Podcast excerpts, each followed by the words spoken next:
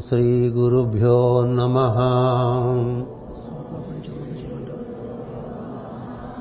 परमगुरुभ्यो नमः।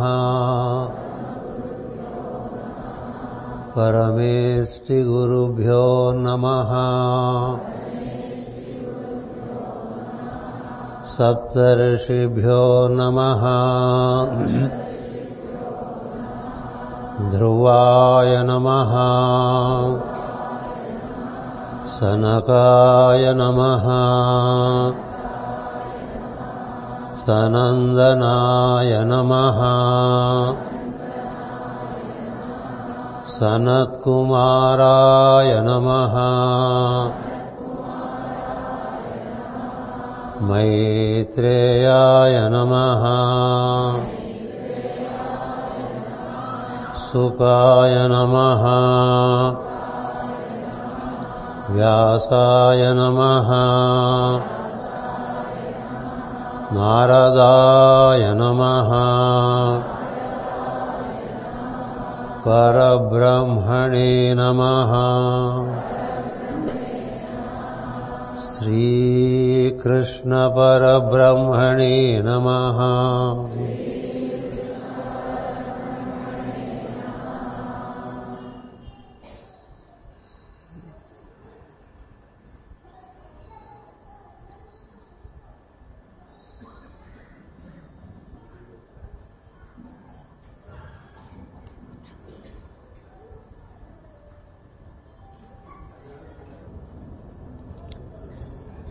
శ్రీ శుభకృతనామ సంవత్సర ఆషాఢ శుద్ధ పౌర్ణమి బుధవారం పూర్వాషాఢ నక్షత్రం. ఇన్ని శుభమైనటువంటి అంశములను కలబోసి కాలము మనల్ని అనుగ్రహించడానికి సంసిద్ధంగా ఉన్నది. ఉదయం నుండి ఆ భావనలో గడుపుతూ వస్తున్నాం. గురు పూర్ణమి కూర్చున్న భావన. గురు పూర్ణమునకి ఒక పక్షం రోజుల ముందు నుంచే ప్రారంభమవుతుంది. అది ఈ రోజున పరాకాష్ట చెందుతుంది. రేపటికి పరిపూర్తి అవుతుంది. ఈ సందర్భంగా శ్రద్ధ భక్తులతో ఇక్కడికి వేయించేసి సద్గురు సాన్నిధ్యాన్ని పొందవాలన్నటువంటి ఆకాంక్షతో చేరినటువంటి సోదర సోదరిమణులందరికీ నా హృదయపూర్వకమైన నమస్కారములు. సంవత్సరానికి ఒకసారి వస్తుంది. ఏ పౌర్ణమైనా కదా? ఇది గురు పౌర్ణమి. గురు పౌర్ణమి అంటే గురువు అంటే పెద్దవాడు అని అర్థం. అన్ని పౌర్ణములకి వాటి వాటి ప్రత్యేకతలు వాటికి ఉండగా గురు పూర్ణమి ప్రత్యేకత గురు పూర్ణమిదే. ఎందుచేతనంటే దైవము సద్గురు రూపంలో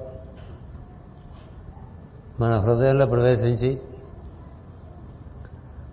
మనకి పరిపూర్ణమైన సాన్నిధ్యం ప్రసాదించేటువంటి పర్వదినంగా గురుపూర్ణమని గుర్తించారు. ఆషాఢ మాసం కర్కాటక రాశి అనగానే అది చంద్రుని యొక్క చలనిదనము స్పర్శ ప్రశాంతత ఆనందము ఇచ్చేటువంటి మాసంగా పెద్దలు మనకి అందించారు. కర్కాటక రాశిలో మనకి చంద్రుని ప్రభావం పరిపూర్ణంగా ఉంటుంది. మేషంలో సూర్యుని ప్రభావం అత్యధికంగా ఉంటుంది. ఉత్కృష్టమైనటువంటి స్థానం సూర్యుడికి మేషమాసం. ఆ సూర్యుడు నాలుగు భావాలు మూడు భావాలు దాటి నాలుగో భావంలోకి రావటమే కర్కాటక రాశి లేక ఆషాఢమాసం సూర్యుని మేషమాసంలో రా అని పిలుస్తారు. అదే సూర్యుడు ఆషాఢమాసం వచ్చేసరికి చైత్రము వైశాఖము జ్యేష్ఠము దాటి ఆషాఢాన్ని ప్రవేశించేసరికి చల్లబడతాడు. అది మనందరికీ విదితమైనటువంటి విషయం. ఆషాఢ మేఘాలు అటుపైన కాస్త చల్లదనం స్పర్శ. చల్లదనంలో ఉండేటువంటి స్పర్శ వికాసము ఆనందము బాగా ఉడికిపోతుంటే ఉండదు. అందుచేతనే అనుభూతులన్నీ కూడా చంద్ర పరంగాను సోమ పరంగాను ఉంటాయి. ఏ సూర్యుడైతే మనకి మేషము వైశాఖము జ్యేష్ఠములో ఊర్ధ్వలోకాల నుంచి అత్యద్భుతమైనటువంటి ప్రజ్ఞలను పట్టుకొచ్చి మన భూమికి అందిస్తాడో తొంభై రోజుల పాటు. అదే సూర్యుడు ఆషాఢ మాసంలోకి ప్రవేశించగానే చల్లబడతాడు కదా? ఇది ఈ సమశీతోష్ణ స్థితి ఉండేటువంటి భూభాగం అంతా కూడా సత్యం. ఋషుల వాంగ్మయం అంతా కూడా సమశీతోష్ణ స్థితిని ప్రధాన భావంగా పెట్టుకుని రచించి ఇచ్చారు. అందుకని ఎవరు ఏ జ్ఞానం సంపాదించుకోవాలన్నా మకర రేఖ నుంచి భూమధ్య రేఖ అటుపైన కర్కాటక రేఖ ఈ రేఖల మధ్య ఉండేటువంటి భూభాగం. ఒక బెల్టల్లే ఉంటుంది. దాని మధ్య ఉండేటువంటి ప్రాంతంలో పంచభూతముల యొక్క అనుభూతి విశిష్టంగా ఉంటుంది. అంతకు పైన అంత విశిష్టంగా ఉండదు అంత క్రింద అంత విశిష్టంగా ఉండదు. అందుకని సమస్త జ్ఞానము ఈ భాగంలోనే మనకి దర్శించి అందించారు. అలా అందించినటువంటి సందర్భంలో సూర్యుని యొక్క మక కర్కాటక రాశి లేక ఆషాఢ మాస ప్రవేశాన్ని మా అంటారు. మా. మా అంటే అమ్మని చల్లదనమని స్త్రీత్వమని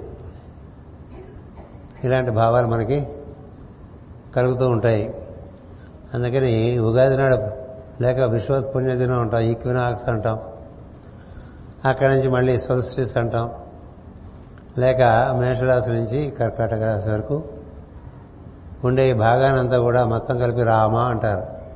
రామ. సూర్యుడు మేషంలో రా కర్కాటకంలో మా. మనకి రామాయణం దర్శించినా కూడా శ్రీరాముడు పుట్టడం మేషమాసంలో సూర్యుడు మేషంలో ఉండగా పుట్టాడు.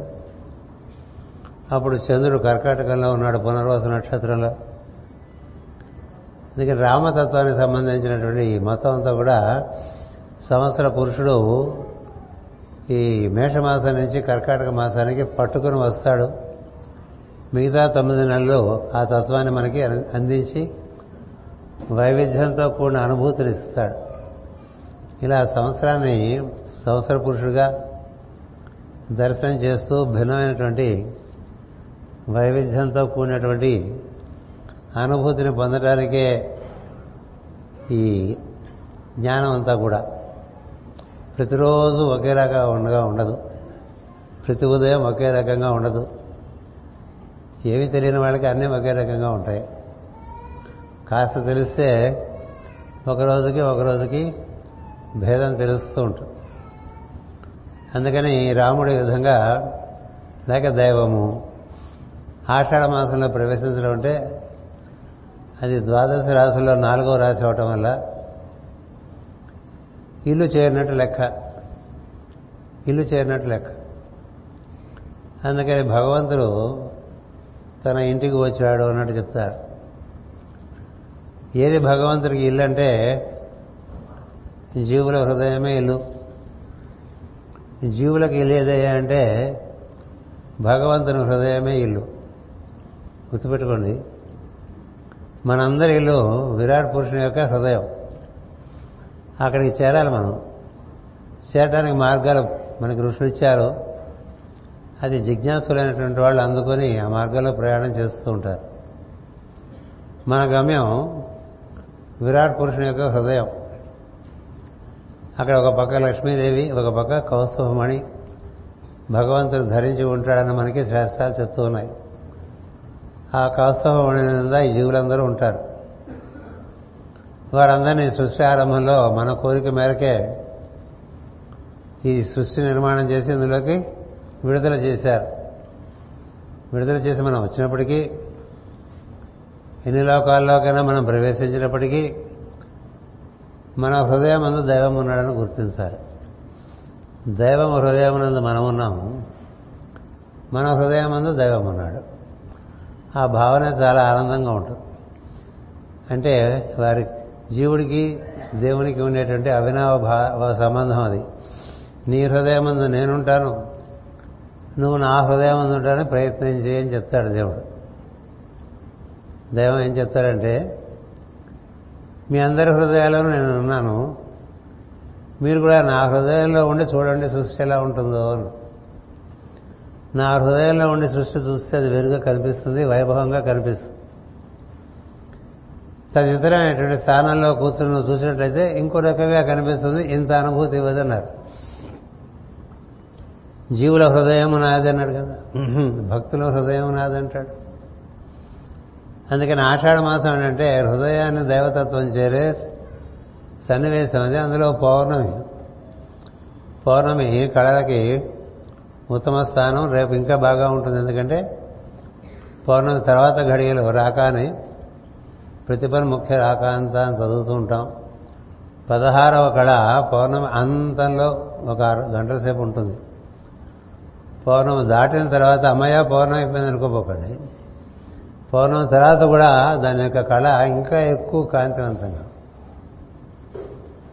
అందుచేత పౌర్ణమి ఘడియలు ముందు నుంచి పౌర్ణమి ఘడియల తర్వాత పౌర్ణమి ఘడియల ఎందు పౌర్ణమి ఘడియల తర్వాత వరకు మూడు రోజుల పాటు ఈ అనుభూతి కోసం సాధకులు చాలా ప్రయత్నం చేస్తూ ఉంటారు. ఎందుకంటే దైవానుగ్రహం కలగటానికి అంతకన్నా అత్యుత్తమైన సమయం ఒక మాసంలో రాదు.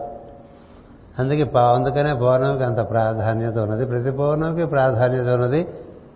ప్రత్యేకించి ఆషాఢ పౌర్ణమికి నీ హృదయం చేరేటువంటి దైవం యొక్క అనుభూతి పొందటానికి ఇంతకన్నా మించినటువంటి సన్నిహితత్వం ఏం లేదు. అందుచేత ఈ పౌర్ణమిని పెద్దలు వ్యాస పౌర్ణమిగా గుర్తించారు. ఎందుకంటే వ్యాసుడు కేంద్రం నుంచి పరిధి వరకు వచ్చి మొత్తం అన్ని లోకాలకి కూడా జ్ఞానం ఇచ్చినటువంటి మనిషి మహాత్ముడు. మనం భారతం బాగా చదువుకుంటే బ్రహ్మదేవుడు చెప్తాడు నీకు చెప్పే జ్ఞానం ఈ లోకానికి అనుకోబోక మూడు లోకాలకి పనికొచ్చేట్టుగా ఉంది. అందరూ దీన్ని చదువుకుంటూ ఉంటారా? అన్ని లోకాలను చదువుకుంటూ ఉంటారని అలాంటి భారతంలో ఆ విషయం ఉన్నది. భారతం మనకి ఆంధ్ర భాగవతం మనకి వచ్చి ఇప్పుడు వెయ్యి సంవత్సరాలు అవుతుందిట. ఈ నెలలో ఆంధ్ర భాగవతం గురించి ఉత్సవాలు చేస్తున్నారు. ప్రత్యేకించి రాజమండ్రిలోను విశాఖపట్నంలోను భాగ్యనగరంలో కూడా ఈ నెలాఖరికి ఆంధ్ర మహాభారతానికి వెయ్యి సంవత్సరాలు నిండిన సందర్భంగా ఉత్సవాలు చేస్తున్నారు. మనం చేసినా చేయకపోయినా భారతం ఉంటుంది. అంతేకాదు ఈ లోకంలోనే కాదు మూడు లోకాల్లో కూడా భారతం ఉంటుందని మొట్టమొదటగా ఆశీర్వచనం చేశాడు చతుర్ముఖ బ్రహ్మ. ఆ మహాత్ముడు సాక్షాత్ పరతత్వం నుంచి దిగి వచ్చి అందుకని ఆయన పేరు కూడా కృష్ణ అంటారు భారతంలో. అన్ని లోకములకు పనికొచ్చేటువంటి విజ్ఞానం ఇచ్చినటువంటి వాడు. ఆయన ప్రతినిధిగా మనకి ఈ మాసాన్ని ఇచ్చారు పెద్దలు. అంచేత గురు పరంపర అంతా తెలుసుకోవాలి మనం. గురు పరంపర అంటే పరతత్వం దగ్గర నుంచి మొదలై నారదుడు సనక సనందనాది కుమారులు సప్త ఋషులు అటుపైన భూమిపై చరించినటువంటి మహాత్ములు మనకు దారి చూపించిన వారు అందరూ కూడా అదే పరంపరకి సంబంధించి ఉంటారు. ఇప్పుడు మీరు ఇక్కడి నుంచి ఉత్తరంగా ప్రయాణం చేశారంటే అనుకోండి ఢిల్లీకి ఒక ట్రైన్లో అవే స్టేషన్లు వస్తాయి. ఒక్కొక్కళ్ళు ఒక్కొక్క రోజు వెళ్ళవచ్చు ఒక్కొక్కళ్ళు ఒక్కొక్క గుంపుతో వెళ్ళవచ్చు ఒక్కొక్కళ్ళు ఒక్కొక్క గుంపుకు ఒక నాయకుడిని పెట్టుకొని వెళ్ళచ్చు కానీ దారి అదే కదా? ఢిల్లీ వెళ్ళే దారి అలాగే ఉంటుంది విశాఖపట్నం హైదరాబాద్ నుంచి. అందుకని మార్గం ఎప్పుడూ ఒకటే.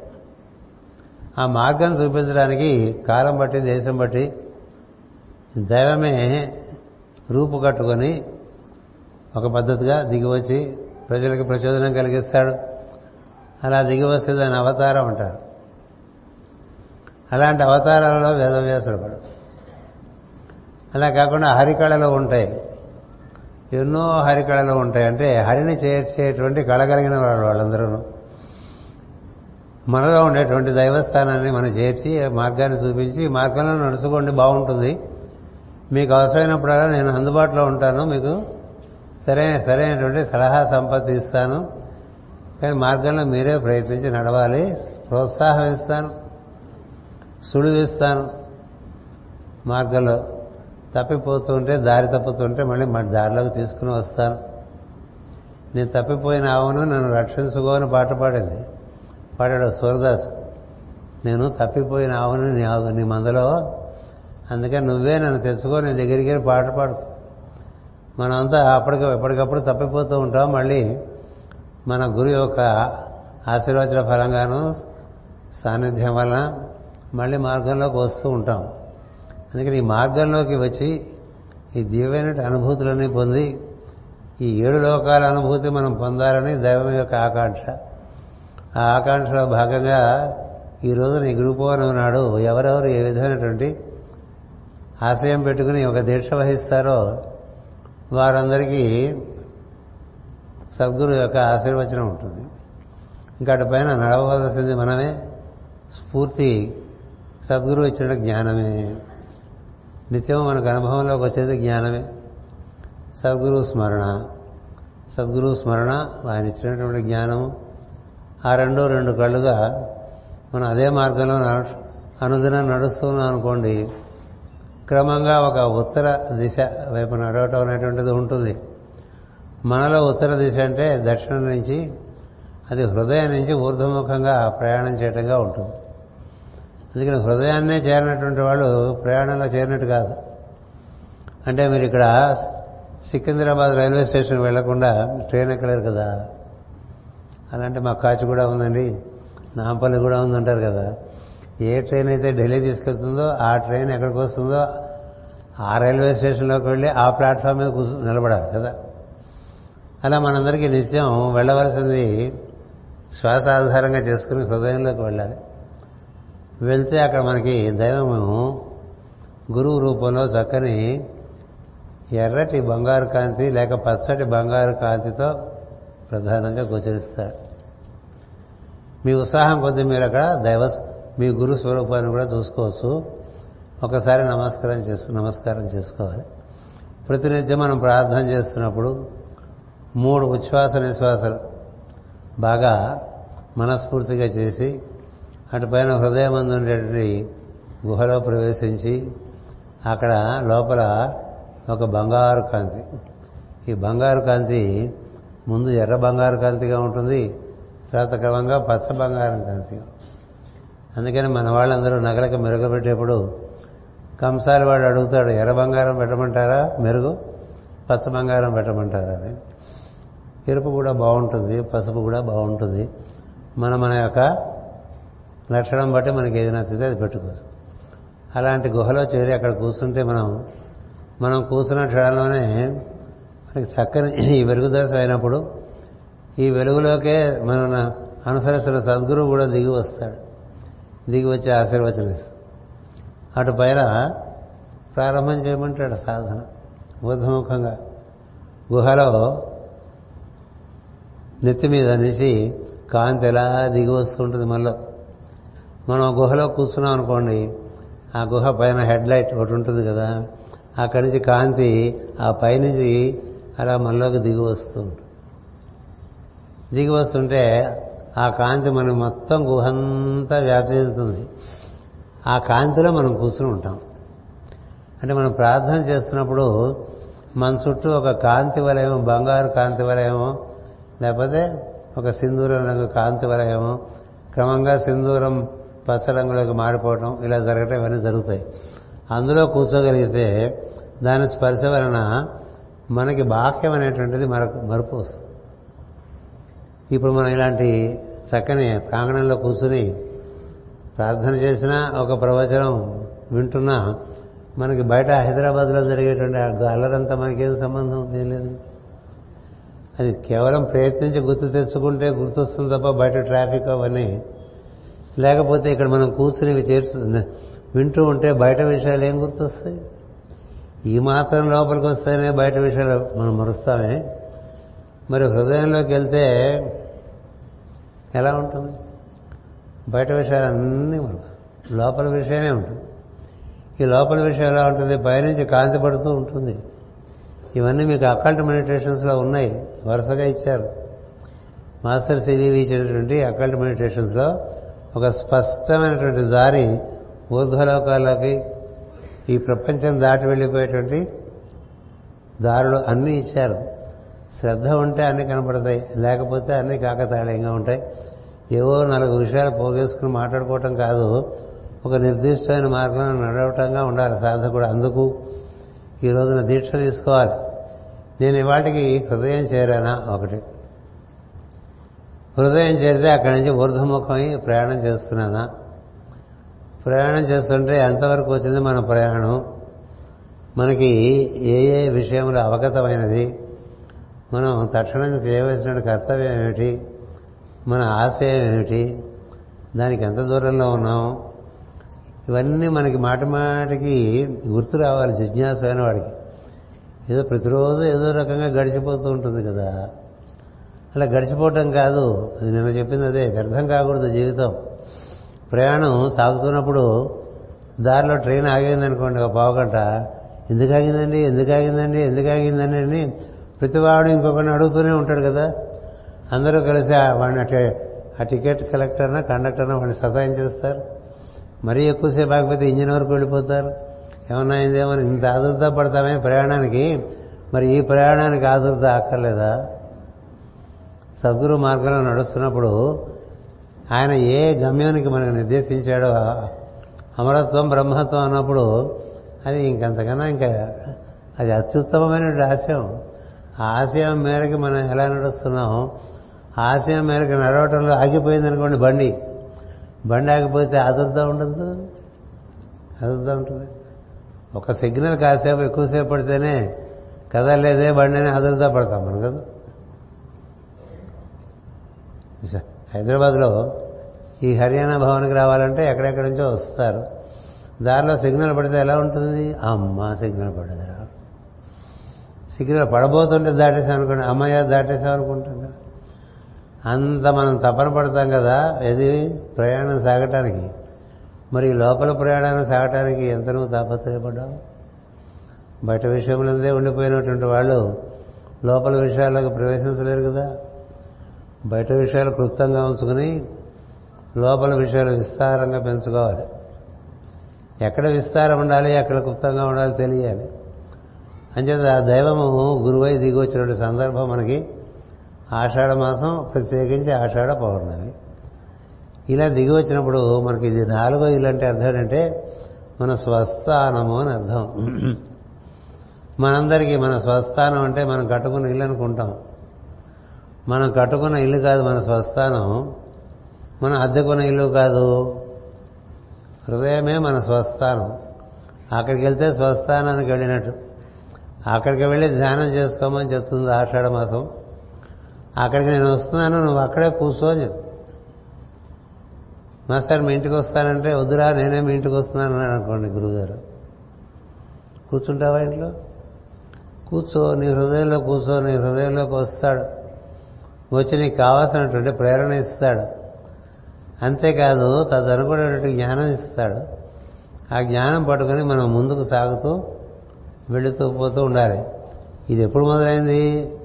ఆయన చైత్రమాసం శుద్ధ పాడ్యం నాడు ఊర్ధ్వలోకాల నుంచి సంవత్సర పురుషుడు అవతరించి ఈ చైత్రము వైశాఖము జ్యేష్టము మూడు మాసాల్లో మూడు రకాల కార్యక్రమాలు భీము చుట్టూ చేస్తూ ఉంటాడు. నాలుగు మనలో ప్రవేశిస్తాడు. అలా అర్థం చేసుకోవాలి ఆధ్యాత్మికంగా. ఎందుకంటే ప్రపంచంలో ఏం జరుగుతుందో తెలియటం ఒకటి అది నీలో ఎలా నిర్వర్తింపబడుతోంది అని తెలియటం ఒకటి. చైత్ర మాసంలో మన సహస్రారం చేరుతాడు. ఉత్తమత్వమైనటువంటి జీవులు అప్పుడు శంబళను అనుభూతి చెందుతారు. వైశాఖ మాసంలో పాలభాగం అంతా నిట్ట నిలువుగా దిగి వస్తూ ఉంటాయి ప్రజ్ఞలన్నీ కూడా. ఎన్ని ప్రజ్ఞలు దిగి వస్తాయో అని గోపకుండా చూడటానికి అందుకనే నిలువు కొట్టు అలా దిగి వస్తుంది జ్యేష్ఠ మాసంలో ఒకటి రెండు అవుతాయి. అంటే ప్రకృతి పురుషులుగా వారే దిగి వచ్చి ఆషాఢ మాసంలో అనుభూతి ఈ అనుభూతి పొందడానికి మనం సంసిద్ధులమై ఉండాలి. ఈ మతం మార్గానంతా రామ అని చెప్పారు. రామ అన్నటువంటి నామము రాముని అవతారం కన్నా ముందు నుంచి ఉంది. రామావతారం తర్వాత ఎప్పుడో వచ్చింది. ఈ మార్గం అంటే ఈ సృష్టి నిర్మాణం ఈ మార్గం అన్నది.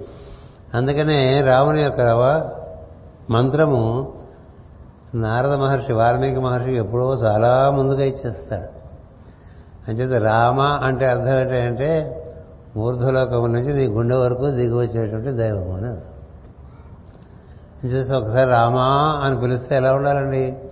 ఈ చుట్టూ ఉన్నటువంటి చోట్లోంచి దైవం నీలో ప్రవేశించి నీ గుండెలో ఓ అని పరిగెట్టుగా ఉంటుంది అలా పరిగెట్టుగా ఉంటే ఆ రామనామానికి ఒక అర్థం.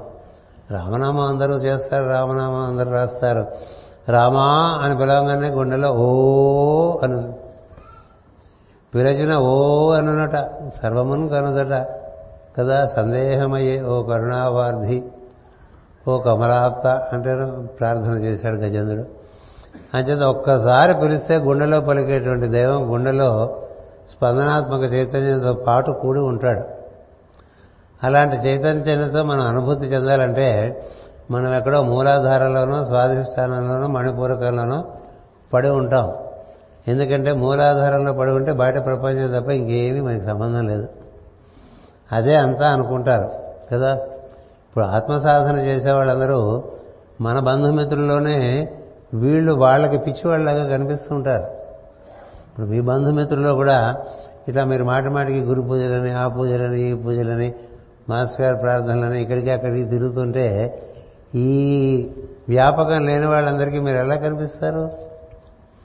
ఓ కనిపిస్తారు. ఏదో ఎవరు పిచ్చివారు కానుంది అనుకుంటారు వీరు ఈ బాక్యంలోనే తిరుగుతూ ఉంటారు. సేపు అక్కడ అది ఉంది ఇక్కడ అది ఉంది. అంతా బాక్యం బాక్యం బాక్యం బాక్యం ఈ బాక్యంలో తిరుగుతున్నటువంటి వాడు అంతర్ముఖం అవ్వాలంటే కొంత శిక్షణ ఉండాలి మనుషులు. కొంత పరితృప్తి ఉండాలి. కొంత పరిణామం ఉండాలి. ఏ పరిణామం లేకుండా సరాసరి ఆత్మసాధనలోకి రాలేరు. ఆత్మ సాధన అంతా కూడా అంతర్గతమైనటువంటి సాధన. ఈ బహిర్గతమైన కార్యక్రమాలన్నీ కూడా శరీరము ఇంద్రియములు మనస్సు శుద్ధి చేసుకోవడానికి. ఇవి శుద్ధిగా ఉండకపోతే నువ్వు లోపలికి వెళ్ళలేవు. ఇదే అంతా అనుకోకూడదు. అంటే బాక్యం అంటే బయట ప్రపంచంలో తిరగటం ఒకటి ఉండగా మనం చేసే కార్యక్రమాల్లో కూడా మనసు ఇంద్రియములు శరీరంతో చేసే కార్యక్రమం యొక్క ఫలం ఏమిటయ్యా అంటే దాన్ని శుద్ధి చేసుకోవడమే. మనసు ఇంద్రియములు శరీరాన్ని.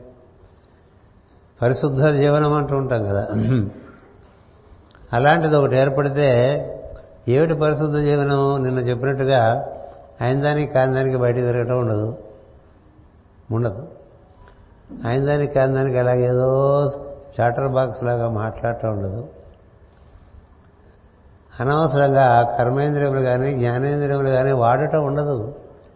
నిజమైనటువంటి జిజ్ఞాసులకు ఈ ఇంద్రియములు పది ఇంద్రియములు కూడా దివ్యమైన విలువ అయినటువంటి విషయములు కాబట్టి వాటిని ఎట్లా పడితే అట్లా వాడరు.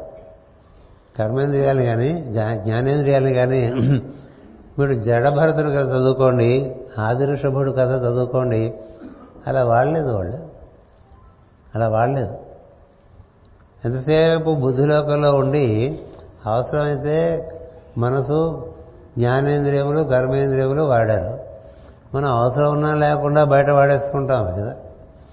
ఈ వాడక దేనివల్ల నిన్న చెప్పినట్టుగా కోరికల వల్ల కామం వల్ల వాడటం ఉంటుంది. అలా కాకపోయినా మనోభావముల వల్ల కూడా అలా అలా అలా అలా ఎక్కడెక్కడో తిరుగుతూ ఉంటుంది మనసు కదా?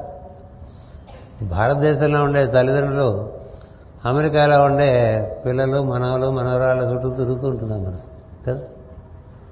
ఎందుకంటే మన వారు దాదాపు ప్రతి కుటుంబం నుంచి అమెరికాలో మన పిల్లలు మనవాళ్ళు ఉన్న వాళ్ళు ఉన్నారు. పొద్దున సాయంత్రం రాత్రి దానికి ఏదో సమయం సందర్భం లేదు. వాళ్ళ సమయం ప్రకారం వీళ్ళు లుట్టుకున్న పైపోయి ఆ సెల్ ఫోన్ పెట్టుకుని అవే మాటలు మాట్లాడుకుంటూ కాలంతో వ్యర్థం చేస్తావా లేదా? నువ్వు సాధకుడువేనా? నీకెంత మమకారం ఉన్నది? పైగా అవసరమైన మాటలేనా? చెప్పండి. మనం అంతా సెల్ ఫోన్లో మాట్లాడే మాటలన్నీ అవసరమైన మాటలేనా? తొంభై శాతం అనవసరమే. అది లేనప్పుడు ఎలా ఉన్నాం? అది ఉండగా ఆ సౌకర్యాన్ని ఎలా దుర్వినియోగం చేస్తాం? ప్రతి విషయానికి బయట మాట్లాడేసుకుంటూ ఉంటాం. ఆ తర్వాత ఫోటోలు తీస్తాం ఫోటోలని బయట పంపించేస్తుంటాం అక్కడి నుంచి బాగున్నాయంటారు మళ్ళీ ఇక్కడి నుంచి ఏదో చెప్తుంటాం. అలాగా బాక్యంలో తిరుగుతూ ఉంటాం కదా. బాహ్య జీవనం ఆధ్యాత్మిక జీవనానికి రెండింటికి భిన్నంగా ఉంటుంది. గుర్తుపెట్టుకోండి. బాహ్య జీవనం వర్జనీయం కాదు. బాహ్య జీవనం దేనికంటే రెండు రెండు రెండు ముఖ్య కారణాలు ఉన్నాయి బాహ్య జీవనానికి ఒకటి ఏమంటే నీ యొక్క ప్రారంధము నువ్వు నిర్వర్తించుకోవాలి. దాన్ని ఆబ్లిగేటరీ కర్మ అంటారు. అది నువ్వు చేయక తప్పదు. నువ్వు చేయకపోతే ఏదో రకంగా మళ్ళీ నీ దగ్గరికి వడ్డీతో సహా వస్తుంది. ప్రారంభ కర్మే కర్తవ్యంగా కూడా వస్తుంది మనకి. దాన్ని నిర్వర్తించుకుంటూ ఉండు. అటుపైన వీలుంటే యజ్ఞార్థ కర్మ ప్రారంభ కర్మ యజ్ఞార్థ కర్మ ఇవి నిర్వర్తించుకోవడానికి నీకు మనసు ఇంద్రియములు బాహ్యమైనటువంటి మనసు ఇంద్రియములు శరీరం కావాలి. అంతవరకే ఎక్కువ బాగా పెరిగిపోతే బయట గొప్ప ఏం లేదు. ఎందుకంటే బాగా పెరిగిపోయిన తర్వాత అదంతా తగ్గించుకోలేరు తర్వాత అందులో చిక్కుకుపోతారు.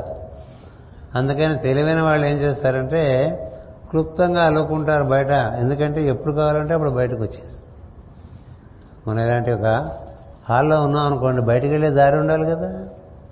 అన్నీ మూసేసుకుంటే ఎటెళ్తావు బయటికి? మీరు బాహ్య ప్రపంచంలో బాగా విస్తారంగా పెరిగిపోయిన వాళ్ళు అంతరంగంలో ప్రవేశించేటువంటి అవకాశం ఉండదు. అందుచేతనే బాగా కీర్తి ప్రతిష్టలు ఇటువంటివి ధనం విపరీతంగా బాక్యంలో పెరిగిన వాళ్ళకి లంపటాలు ఎక్కువైపోతూ ఉంటాయి.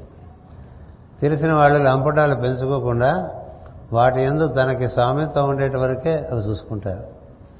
మనకు మించిన విషయాలు బయట ఉన్నప్పుడు అవి మనం మింగేస్తూ ఉంటాయి. అవి మింగకుండా బయట ఏర్పాటు చేసుకోవాలి. అలా ఏర్పాటు చేసుకోవాలంటే నీ జీవితాన్ని అలాగ ఎలా పడితే అలా పరిచేయకుండా ఒక పెద్ద తాను మనకిస్తే గుడ్డ మనకి ఎంత అవసరం అంతవరకు ఎట్లా కట్ చేసుకుంటాను సిజర్స్తో కత్తెరతో కత్తిరించుకుని మనకు కావాల్సిన గుడ్డే మనం తీసుకుంటాం కదా. ఇంత గుడ్డ ఇచ్చారనుకోండి మనకి ఇప్పుడు ఈ వేదిక మీద కానీ ఆ కింద ఆ పరుపుల మీద వేసిన గుడ్డంతా ఆ గుడ్డంతా కుట్టించేసుకోవాలనుకుంటే గుడ్డంతా కుట్టించేసుకోవాలనుకుంటే ఇంకా కావాలి ఇంకా కావాలి ఇంకా కావాలనుకుంటే ఆ గుడ్డ నేను చుట్టేసుకొని బతుకైపోతుంది అంత అందుకని చాలామందికి ఈ ధనమనండి పలుకుబడనండి కీర్తనండి ఇవన్నీ పెంచుకుంటూ పోతారు కదా. ఏం పెంచుకోకలే ఆ ప్రారంభం ప్రకారం వస్తుంది. నువ్వు పారిపోయినా నీ వెంటబడి వస్తాయి. పుట్టాడు నువ్వులో నూనె పూసుకుని పొర్లినా అంటిన నువ్వే అంటుందని చెప్తారు. అంటే నీదైందే నీ దగ్గరికి వస్తుంది. నీదైంది నీ దగ్గరికి వస్తుంది కాబట్టి నువ్వు కర్తవ్య నిర్వహణలో ఉంటూ తగు మాత్రం కోరికలు కోరికలు కోరవద్దని చెప్పరు. తగు మాత్రం. అతి సర్వత్రా వర్జయేత్ అని సంస్కృతంలో ఒక వాక్యం ఇచ్చారు. ఏదైనా అతిగా ఉంటే పనికిరాదు. క్లుప్తంగా బాక్యమైనటువంటి విషయాలను అనుభూతి చెందు కోరికలు నీ అధీనంలో ఉండాలి. అంటే నీ ఇంద్రియములు నీ అధీనంలో ఉండాలి అని చెప్తారు. కనపడే ఐదు ఇంద్రియముల ద్వారా అన్ని అనుభూతులు పొందుతూ కూర్చుంటే ఈ లోపల కాలం వృధా అయిపోతుంది. అటుపైన దాని ఈ ఇంద్రియములు బట్టి తిరుగుడు ఉంటుంది. ఆ తిరుగుడు కూడా చెప్పారు యుక్త ఆహార విహారస్య అని. యుక్తమైన ఆహారం తీసుకో నీకు సరిపడే ఆహారం తీసుకో. ఇక్కడ ఇవాళ పెసరట్టు ఉప్మా. ఇంకా ఏమిటి? పొంగలి. మరి అన్నీ పెట్టారు కదా. మనకెంత పడుతుందో అంతే తినాలి. కదా. మూడు తినగలిగితే పడుతుందా? ఒకటి. పడుతుందని తిని ఇలా సభలో కూర్చున్నప్పుడు నిద్ర వస్తుంది అనుకోండి అర్థం ఏంటంటే అంత తినకుండా ఉండవలసిందని తెలుస్తుంది. ఎందుకు నిద్ర వస్తుంది? లోపల చేరిన ఉప్మా పెసరట్టు కంక కట్టుపంగలి ఊరికే ఉంటాయా? అవి కోరుకోవు పచనం చేయడానికి ప్రజ్ఞ యొక్క సహకారం కోరుకుంటాయి. అందుకనే ఆఫ్టర్ బ్రేక్ఫాస్ట్ ప్రవచనం అంటే నిద్ర వస్తుంది. ఆఫ్టర్ బ్రేక్ఫాస్ట్ పూజ అంటే నిద్ర వస్తుంది. ఎందుకనంటే ప్రజ్ఞంతా కడుపులో ఆహారాన్ని పచనం చేసే పద్ధతుల్లో ఉంటుంది అలాగే మన ప్రజ్ఞంత బాక్యంలోనే ఎంత నిర్వర్తింపబడుతుంది అనుకోండి ఇంకా అంతరంగం ఏదండి అంతరంగమే శ్రీరంగము. బహిరంగం కూడా శ్రీరంగమే తెలిసిన వాళ్ళకి. శ్రీ భూ సమేత అంటుంటాం కదా. బహిరంగము భూదేవి అంతరంగము శ్రీదేవి. శ్రీభూ సమేత శ్రీ వెంకటేశ్వర స్వామి అంటూ ఉంటాం మనం. అందుకని బాహ్య ప్రకృతి అంతర్ ప్రకృతి రెండిట్లందు ప్రస్తుతం సాధకుడుగా మనం అంతరంగ ప్రవేశం చేయాలి.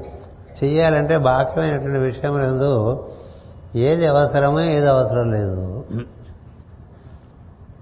అది ఆస్తుల విషయంలోనూ అలాగే బంధువుల విషయంలోనూ అలాగే మిత్రుల విషయంలోనూ మనకిగా లోపల నుంచి పుట్టేటువంటి కార్యక్రమాల విషయంలో కూడా ఏది అవసరమో ఏది అవసరం లేదు విచక్షణ.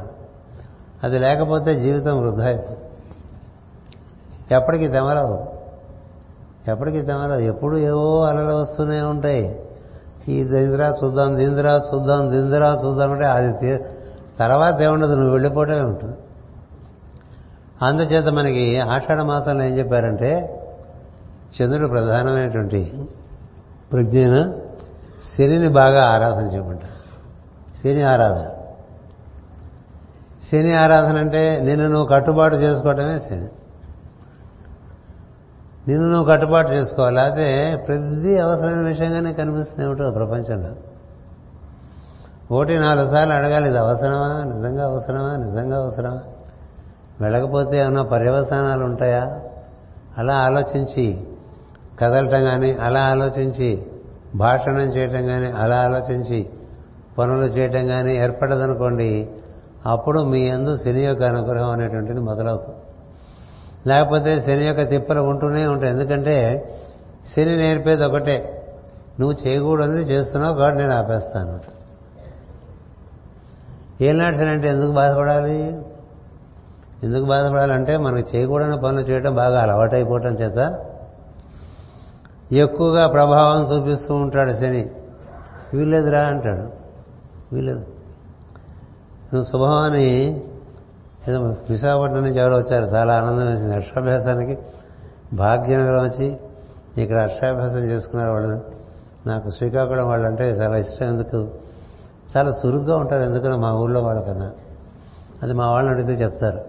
విశాఖపట్నం వాళ్ళని అడిగితే శ్రీకాకుళం వాళ్ళకుండే చురుకు మాకు విశాఖపట్నంలో కనపడదు. చాలా చురుకు అందుకని ఇలా చురుగ్గా వాళ్ళు ఇంత దూరం వచ్చి అక్షరాభ్యాసం చేయించుకున్నారు కదా. అందుకని ఈ ఈ శని ఏం చేస్తారంటే బయలుదేరి వస్తున్నప్పుడు ఇక్కడి నుంచి మనం చాలామంది ఇవాళ వెళ్ళిపోదాం అనుకున్న వాళ్ళు కూడా ఉన్నారు. ఈ రాత్రి పౌర్ణమి పెట్టుకుని ఇవాళ వెళ్ళిపోవటం ఏంటి? ప్రయాణం ఎప్పుడు చేయాలి? చేస్తే పౌర్ణం ముందు చేసుకో పౌర్ణం తర్వాత చేసుకో. పౌర్ణంలో ప్రయాణం ఏంటి? బుద్ధులందు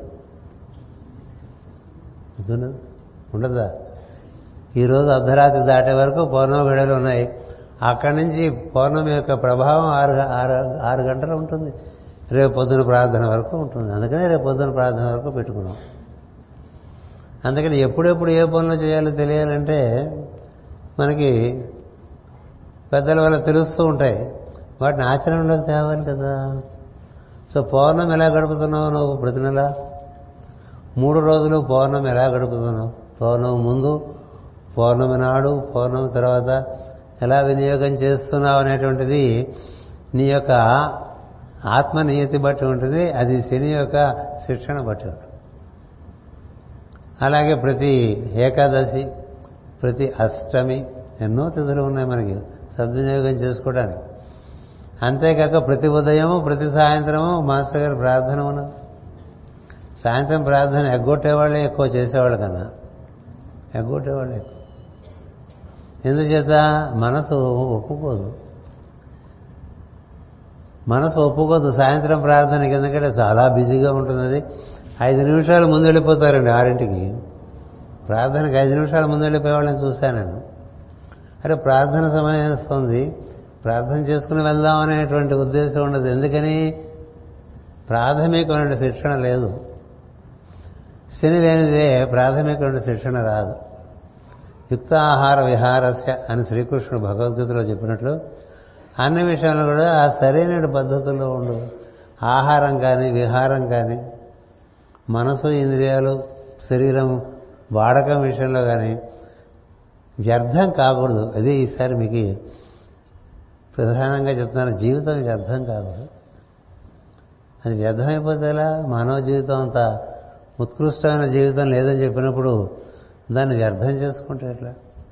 అంచేత మొట్టమొదటిగా శిక్షణ ఈ గురు పూర్ణమి నాడు కానీ లేక ఆధ్యాత్మిక సాధన విషయంలో కానీ యోగ సాధన విషయంలో కానీ మొట్టమొదటిగా అంగీకరించాల్సినటువంటి తత్వం ఏమిటంటే శనీశ్వర తత్వం. అంటే నీకు జరగవలసిందే జరుగుతుంది నువ్వు కోరుకున్న వల్ల జరగవు అని తెలియాలి. నీకు జరగవలసినవే జరుగుతాయి. నువ్వు కోరుకున్నవన్నీ జరగవు. జరగ కోరుకున్న వాటిలో నీకు జరగవలసినవి ఉంటే అవి కూడా జరుగుతాయి. కోరుకున్న వాటిలో నీకు జరగవలసినవి లేకపోతే జరగవు. నువ్వు ఏదైనా గీ పెట్టుకున్నా జరగవు. అందుకనే ప్రాప్తము అన్నారు. కదా? ఎదురుచా లాభ సంతుష్టవు అన్నారు. దొరికిందని సంతోషపడి లోపల పెంచుకుంటూ ఉండు. ఈ బయటది ఈ జన్మతో సరి. ఎంత ఎంత పెద్దవాళ్ళకైనా ఈ జన్మతో సరి బయట విషయాలు. లోపల విషయాలు శాశ్వతమైన విషయాలు. అది లోపల ఎంత పెరిగితే అది పై జన్మల వరకు కూడా నీతో కొనసాగి వస్తుంది. అది తెలియాలంటే ఆరో అధ్యాయం భాగవతం చదువుకోవాలి. భగవద్గీత చదువుకోవాలి. నువ్వు లోపల ఎంత పెంచుకుంటే అది నీతో కలిసి వస్తుంది. నువ్వు బయట ఎంత పెంచుకుంటే హైదరాబాద్లో నీకు ఎన్ని ఎకరాల స్థలం ఉన్నా నీతో రాదు. ఎన్ని ఫ్లాట్స్ ఉన్నా నీతో రాదు. వందలు నేను విమానాశ్రయం చూస్తుంటే మాటలు వచ్చినాయి మాటలో వంద కోట్లుట ఒక ఫ్లాట్ అని చెప్పుకుంటున్నారు. నూట పంతొమ్మిది కోట్లుట ఫ్లాట్ కొన్నాడు అవడం చెప్పుకుంటున్నారు. ఎందుకు? పడి ఉండటానికి ఎంత ఉంటే ఏంటండి? పెంచుకున్న కొద్దీ గోలే కదా. దాన్ని కాపలా చేసుకోవద్దు. అంచేత లోపల ఎంతైనా పెరుగు. ఎందుకంటే నువ్వు ఎంత దర్శనం చేస్తే అంత ఉన్నాడు కదా? ఎంత మాత్రమున ఎవరు తలచినా అంత మాత్రమే నీవు. అందుకే లోపల పెరుగు పెరుగు పెరుగు పెరుగు పెరుగు పెరుగు. ఎందుకంటే దాని ఆది ఎవరికి తెలియదు దాని ఆది ఎవరికి తెలియదని చెప్పడానికే శివపురాణంలో ఆ శివలింగం యొక్క ఆది తెలియదు అంతము తెలియదు అని చెప్తారు. అది పరతత్వం యొక్క లక్షణం. అందులో పెరుగు ఈ పరిమితమైన దాంట్లో ఎంత పెరుగుతా? పెరిగావు. పెరిగిన తర్వాత మాత్రం ఎంతకాలం ఉంటాయి ఇందులో? ఇది వెళ్ళంగానే మొత్తం తీసేస్తారు కదా? ఇప్పుడు నీ ఆధార్ కార్డు దగ్గర నుంచి అన్నీ పోతాయిగా. నీ శరీరం వదిలేస్తే నీ ఆధార్ కార్డు నీకేం పనికిరాదు? నీ బ్యాంక్ బ్యాలెన్స్ ఆధార్ కార్డు చూపించేది తీసుకోలేవు క్రెడిట్ కార్డు చూపించేది తీసుకోలేవు. నీ టైటిల్ డీడ్స్ ప్రాపర్టీస్ నీకు పనికిరావుగా? ఎందుకంటే నీ పేరు అది కాదుగా ఇప్పుడు? నేనేనండి అయినా కొడతారు గట్టిగా మాట్లాడి న్యూసెన్స్ అని అందుకని శాశ్వతమైన మార్గం ఒకటి ఉంది తాత్కాలికమైన మార్గం ఒకటి ఉంది. గుర్తుపెట్టుకోండి. తాత్కాలికమైన జీవితం ఒకటి ఉంది శాశ్వతమైన జీవితం ఒకటి ఉంది. అది తెలియాలి. ఈ తాత్కాలికమైన విషయాల ఎందు శ్రద్ధ తగ్గించి శాశ్వతమైన విషయాల ఎందు శ్రద్ధ పెంచాలి. శాశ్వతమైన విషయాలు నీకుతో జన్మ జన్మలకి కలిసి వస్తుంది ఈ తాత్కాలికమైన విషయాలు ఈ జన్మతో సరి.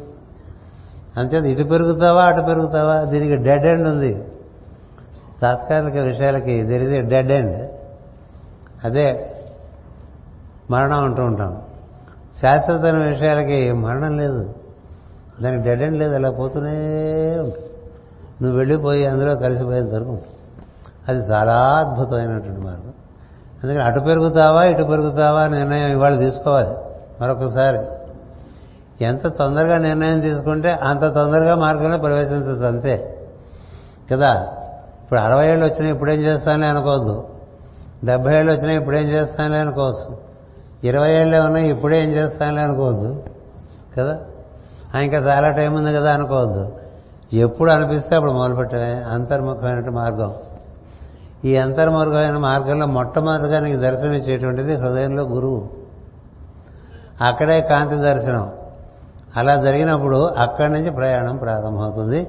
అక్కడికి చేరడానికి శని యొక్క అనుగ్రహం కావాలి.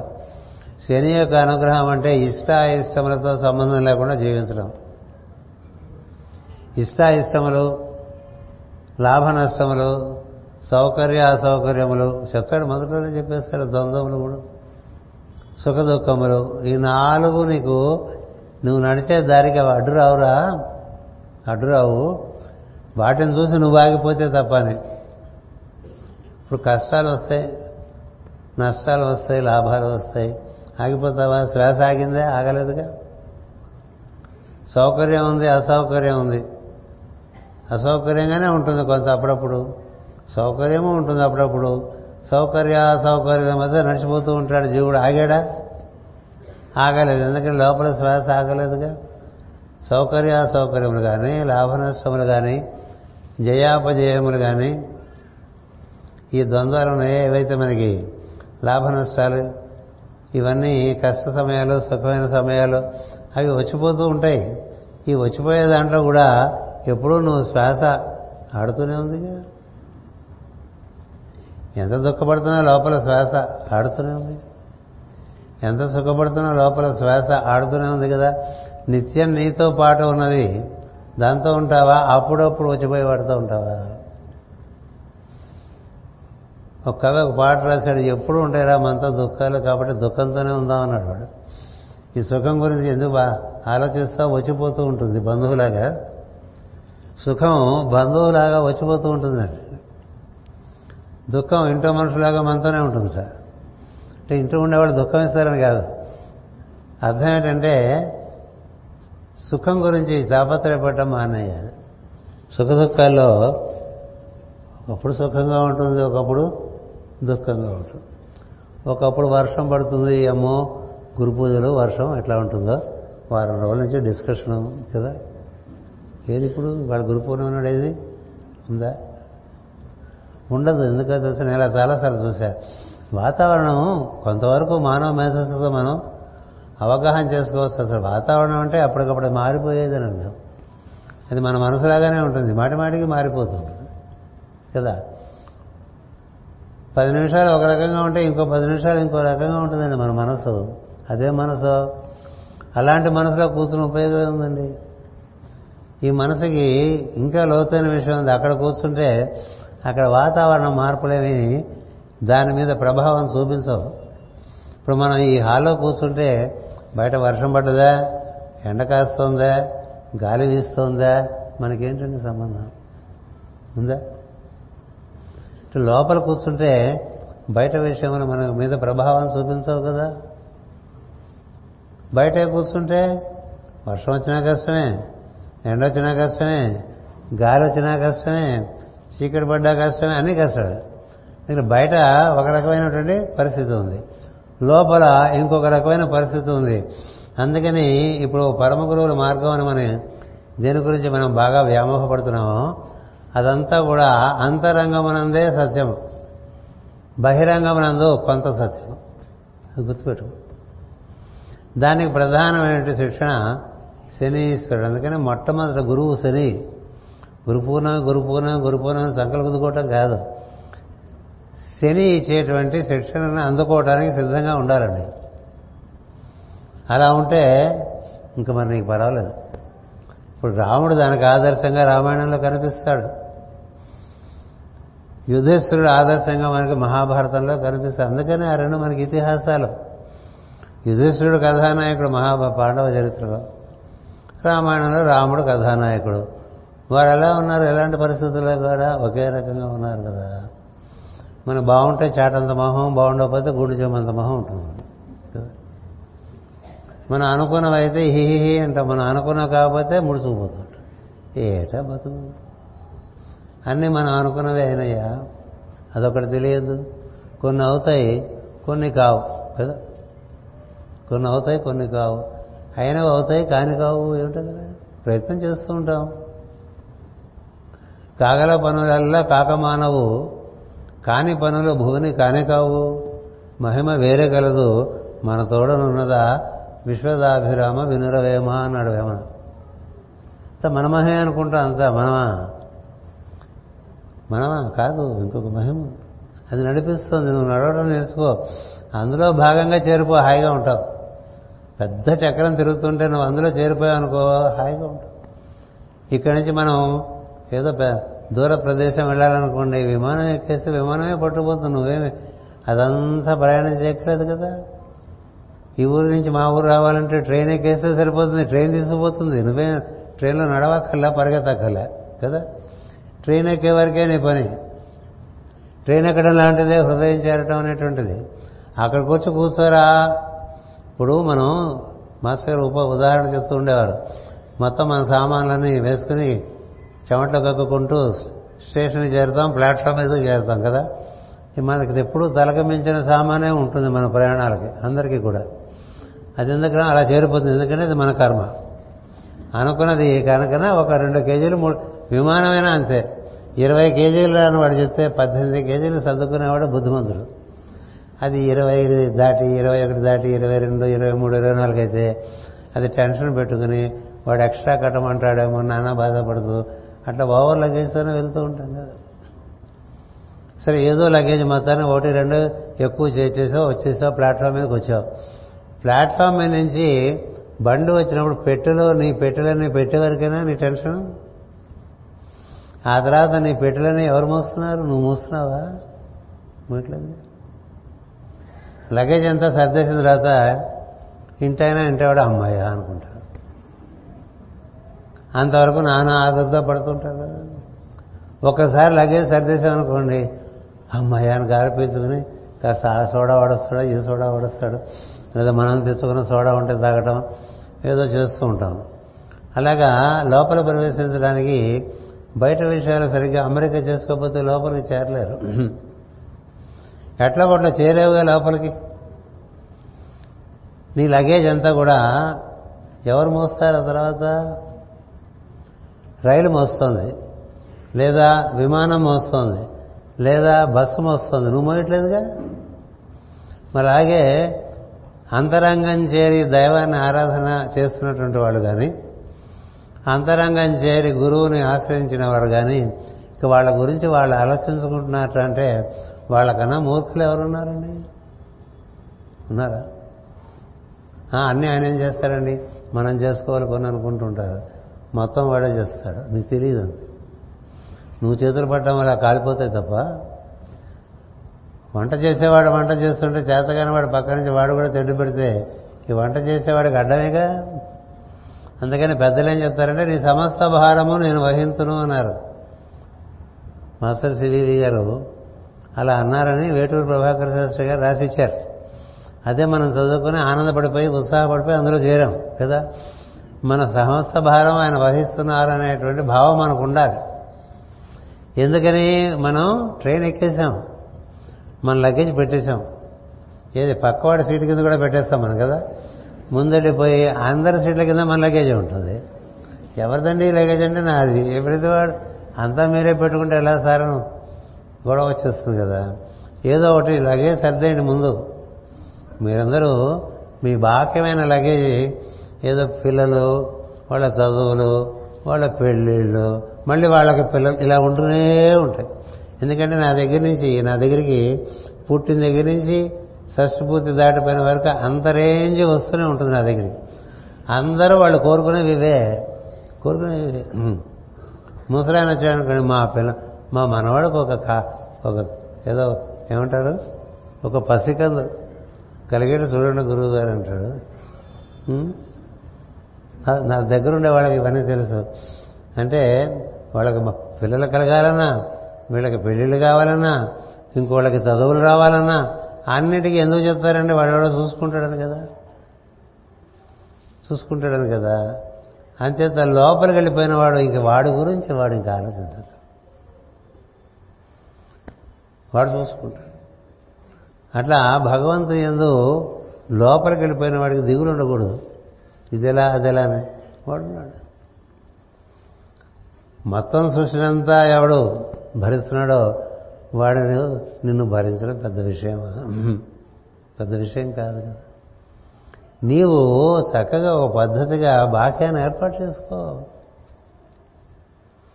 ఎన్నాళ్ళు పోయినా సాధనకి సమయం లేదనే వాళ్ళు వారిని వారు బాగా మోసం చేసుకుంటున్నట్టు వాళ్ళే.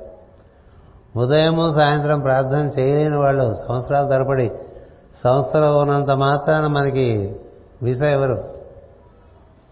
నేను యాభై ఏళ్ళ నుంచి జగద్గురుపీఠంలో ఉన్నానండి. అది పుట్టినప్పటి నుంచి ఉన్నానంటే వీసా ఎవరు? ఎప్పుడు వీసా? వీసా అక్కర్లేని పరిస్థితి ఉంటుంది. మనం వెళ్ళంగానే రెండుసార్లు అంటారు. ఏది? లోపలికి వెళ్ళిన వాడిని అంతరంగంలోకి వెళ్ళిన వాళ్ళకి వాళ్ళ ఐడెంటిటీ వేరే చూపించక్కర్లే వాడిని చూడగానే వదిలేస్తారు. మన ఐడెంటిటీ చూపించినా వదలరు. ఎందుకంటే అసలు ఐడెంటిటీ లేదు. అందుకని శని దీక్ష వహించాలి అందరూ కూడా. శని దీక్ష. శని దీక్ష అంటే నల్ల బట్టలు కట్టుకోవడం కాదు. శనివారం నూనెలు పోయటం కాదు. ఊడంతా నూనెతో తడిపేసి పక్కవాడు జారిపడిపోయేట్టుగా అవి కాదు మార్గాలు అవి నూనె అవన్నీ ఉండనండి. వాటిని కాదంటలే. ఆధ్యాత్మిక మార్గం అని పెట్టుకున్నాం మనం ఇది. భగవంతు వలగను పదములు పదములు పురుషోత్తముని మీది బుద్ధి బుద్ధి దేవదేవుని చింతించు దినము దినము చక్రహస్తుని ప్రకటించు చదువు చదువు ఇలా మనం చెప్పుకుంటూ వచ్చాం కదా. అందుకని ఎటు వెళ్ళే పాదాలు మనకు ఉండాలి భగవంతు వలగును పదములు పదములు. పదములు అంటే వాక్యాలు పదములు అంటే పాదాలు. నీ పాదాలు దైవాన్ని చేరే మార్గంలో నడిపించరా? అవి అక్కడ ఇక్కడ తిరిగేస్తుంటే ఎవరో ఊరికే ఇస్తారు టికెట్ అనే విమానంకి. మనకి ఊరికే టికెట్ ఇస్తే వెళ్ళిపోయేవాళ్ళు చాలా మంది ఉన్నారు తెలుసా? ఎందుకురా వెళ్ళామంటే వాడు ఊరికే టికెట్ ఇస్తున్నాడు. అదేంటి ఊరికే టికెట్ ఇస్తే తిరగటానిక నీకు సమయం పాడైపోలే? ఊరికే సినిమా టికెట్ ఇస్తే వెళ్ళిపోయాడు ఉన్నారని నేను చూస్తున్నాను ఇప్పటికి కూడా. పదిహేను టికెట్లు ఒకసారి కొనేసి. ఏది? First day first day show. పదిహేను టికెట్లు కొన్నాను ఎవరెవరు వస్తారంటే బెల బెల బెల బెల బెల బెల ఇరవై రెండు మంది వచ్చేస్తారు. ఊరి బాబాయ్. అంటే అన్ని కార్యక్రమాలు మానుకుని సినిమాకి రెడీ అయిపోం అయిపోతాం. జరుగుతున్నదే కదా. జరగని విషయాలు చెప్పట్లేదు కదా. మరి అది ఎలా జరుగుతుంది? ఏది? ఆత్మసాధన అనకండి అవసరం అండి. కర్తవ్యం మేర కదిలితేనే ఆత్మసాధన. అది కర్తవ్యమా? ఫస్ట్ డే ఫస్ట్ షో సినిమాకి వెళ్ళడం. ఇప్పుడు అది కర్తవ్యంగా తయారైపోయింది. కోరిక కాదే. ఈ రోజుల్లో అది కోరిక కాదు. అంతేకాదు వచ్చిన ప్రతి సినిమా చూడటం కూడా కర్తవ్యం అయిపోయింది ఎలా మారిపోయిందో? ముప్పై ఏళ్ళలో. కదా? కుర్రాళ్ళు అడిగితే చెప్తారు ఇంకా చూడలేదా? అంటాడు పక్కవాడిని. ఏదో వాడు ఏదో ఫెయిల్ అయిపోయినట్టు. ఇంకా చూడలేదా? ఇది మహాపాపం చేసినట్టుగా ఉంటుంది. వారం రోజులైనా వీడు సినిమా చూడకపోతే అలా తయారైపోయిందండి ప్రపంచం. అలాంటి ప్రపంచంలోకి వెళ్ళవద్దు అదని చెప్పేది. Shift from desires to duties కోరికల నుంచి కర్తవ్యాల్లోకి రండి. కర్తవ్యం నిర్వర్తిస్తేనే అది అర్థవంతమైన జీవితం. వ్యర్థంగా జీవిస్తే లాభం. నిద్రపోతేనే వ్యర్థమైపోతుందని చెప్పాడు కదా. ఎవరు? జీవితంలో సగకాలం నిద్రకే సరిపోతుందిరా. మిగిలిన సగకాలంలో మళ్ళీ సగకాలం తిండి గుడ్డ సరిపోతుంది. ఇక మిగిలినంతా మేల్కొని ఉండరా జాగ్రత్తగా అని చెప్తాడు. అదేదో సినిమాలో. కదా? మత్తు వదలరా? నిద్ర మత్తు వదలరా అని. మత్తే మనకి. ఇక్కడ తిరిగి అక్కడ తిరిగి. అవి కొనుక్కుని ఇవి కొనుక్కుని. ఇవన్నీ శనిదేవుడు వచ్చినప్పుడు ఏంటంటే చక్కగా మొత్తం జీవితంలో మూడు సార్లు వస్తాడండి. బాగా దగ్గరగా. మధ్య మధ్యలో సమసప్తకం తర్వాత అష్టమి అర్ధాష్టమి ఇవన్నీ వస్తూనే ఉంటాడు. ఎప్పుడు లేవు కష్టాలు? ఎప్పుడు లేవు? కదా? చిన్నతనంలోనే నాకు మా అబ్బాయి చెప్పాడు ఎప్పుడు చూసుకోవడం ఎందో నాన్న? ఎప్పుడు ఉంటాయి కదా? అన్నాడు. వస్తుంది అనుకున్నా.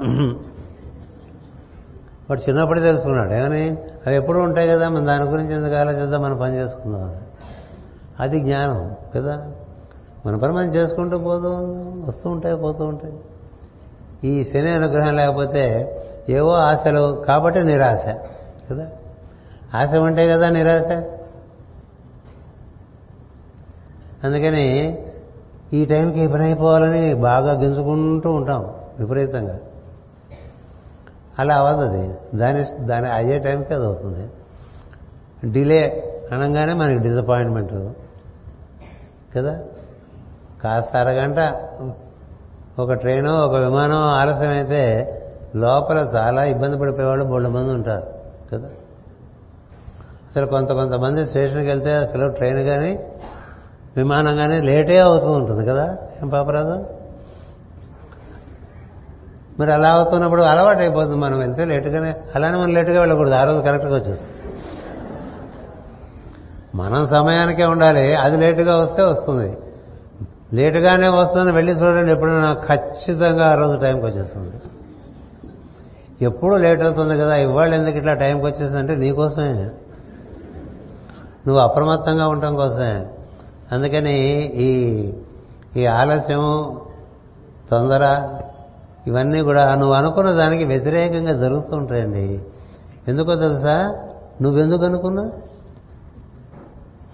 అది ప్రశ్నించుకోండి. అది ప్రశ్నించుకోండి. నువ్వెందుకు అనుకున్నావు అసలు?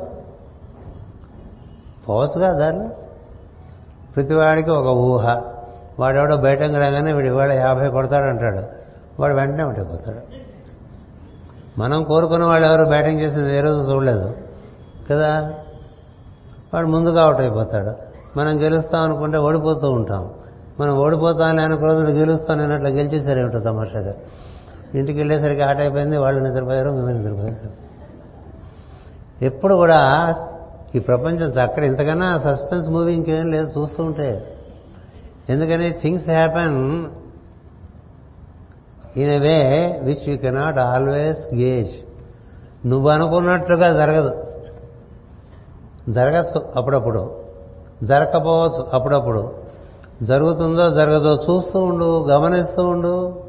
నువ్వు చేయవలసింది చేస్తూ ఉండు. ఇది తెలిస్తే నీకు శని నిన్ను అనుగ్రహించినట్టు.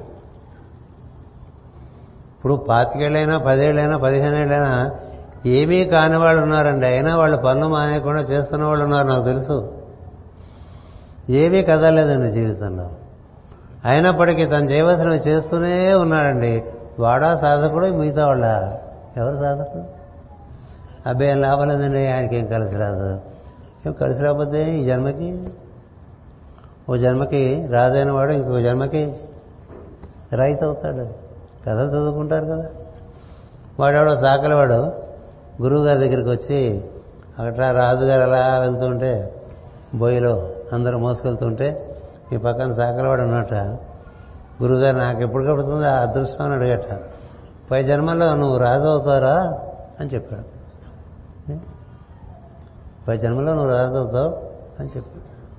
ఏ జన్మలో రాజు అవుతాడో ఏ జన్మలో బంట అవుతాడో ఏ జన్మలో అధికారి అవుతాడో ఏ జన్మలో సేవకుడు అవుతాడో నీకేం తెలుసు? ఎప్పుడు తెలుస్తుంది తెలుసా? నీవు అంతర్ముఖుడవై నీ పాలభాగం చేరినప్పుడు అప్పుడు నీకు కొంత అవగాహన వస్తుంది కొన్ని కొన్ని జరిగేటువంటి విషయాలు. అప్పటికి కూడా గమనించడమే పెట్టుకుంటాడు తెలిసినవాడు. ఇలా అలా ఇలా అవ్వాలి అలా అవ్వాలి అనుకోవటం అనేది తీసేయండి.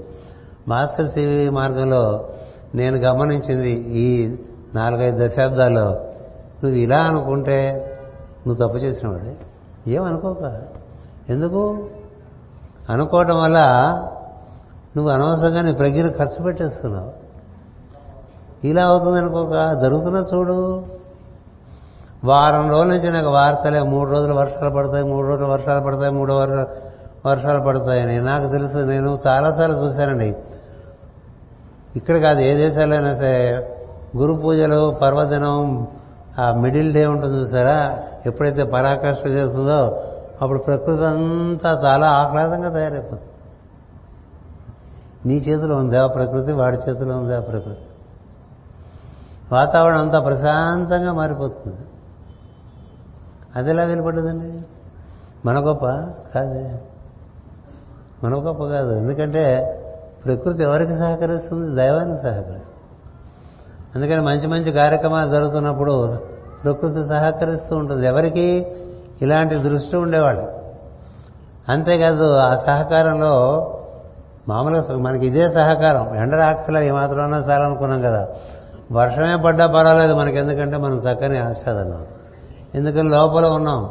లోపల ఉండేవాడికి బయట వాతావరణంతో బయట జీవితంతో కూడా అంత సంబంధం లేదు అది కావాలి.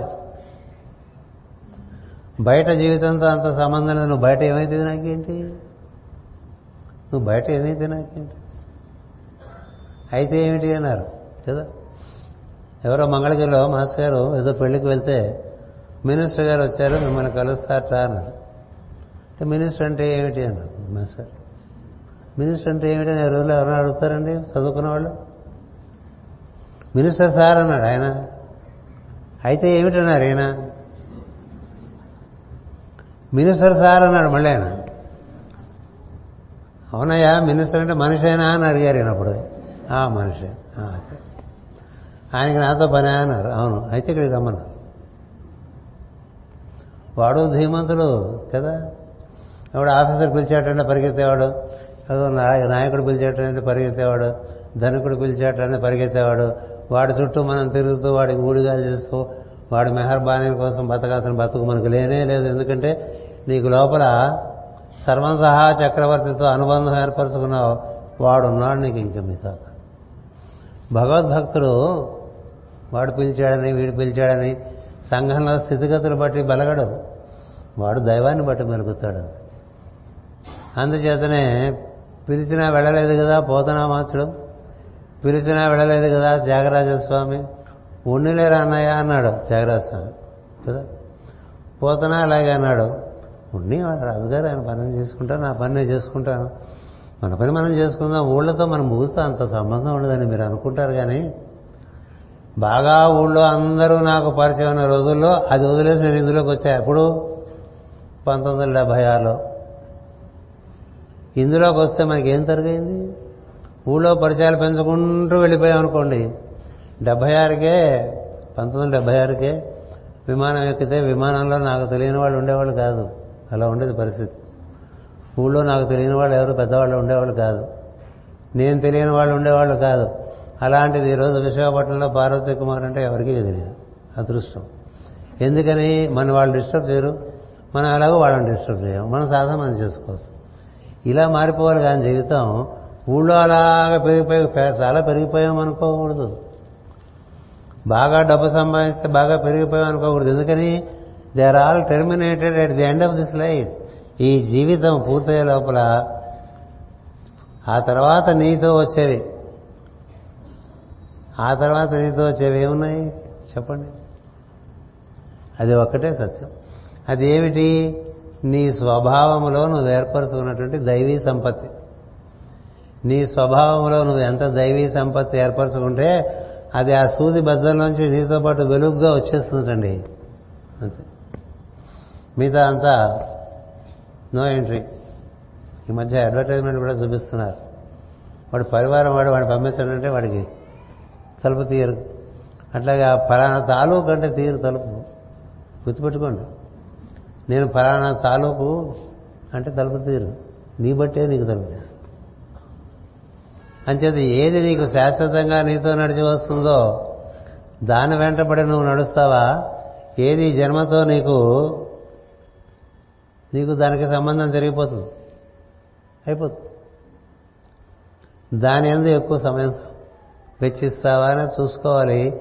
ఇది గురుదీక్షలో ప్రధానం.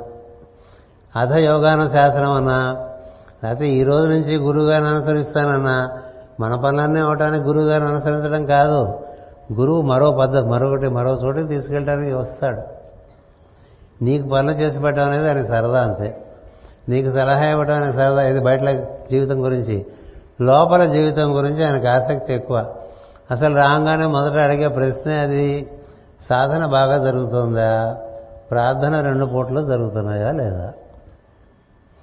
అడగకుండానే తెలిసిపోతాయి ఫేసులు చూస్తూ ఉంటాయి కదా?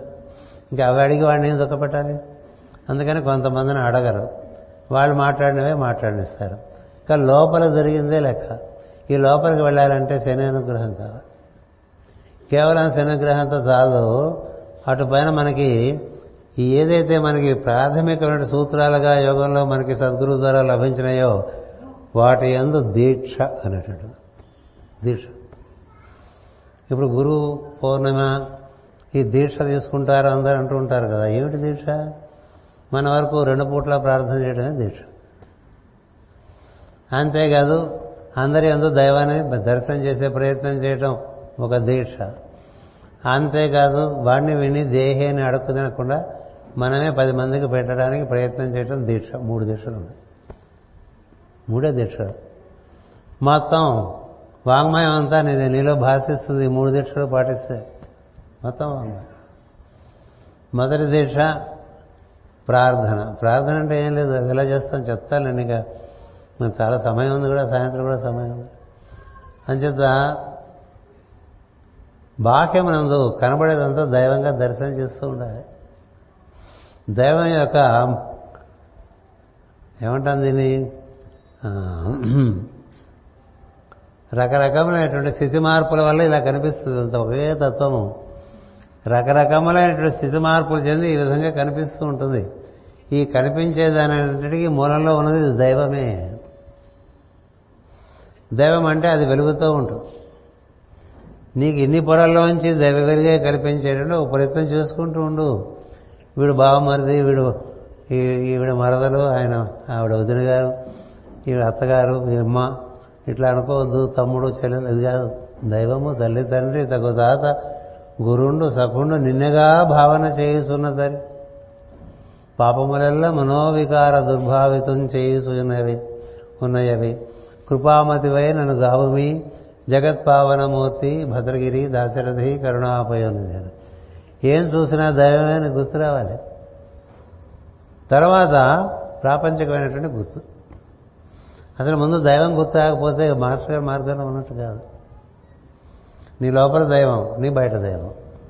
ఇది ఒక సాధన. ప్రార్థన తర్వాత రెండో విషయం ఇది. ఏం చూసినా దైవమే అది. ఇలా ఉంది.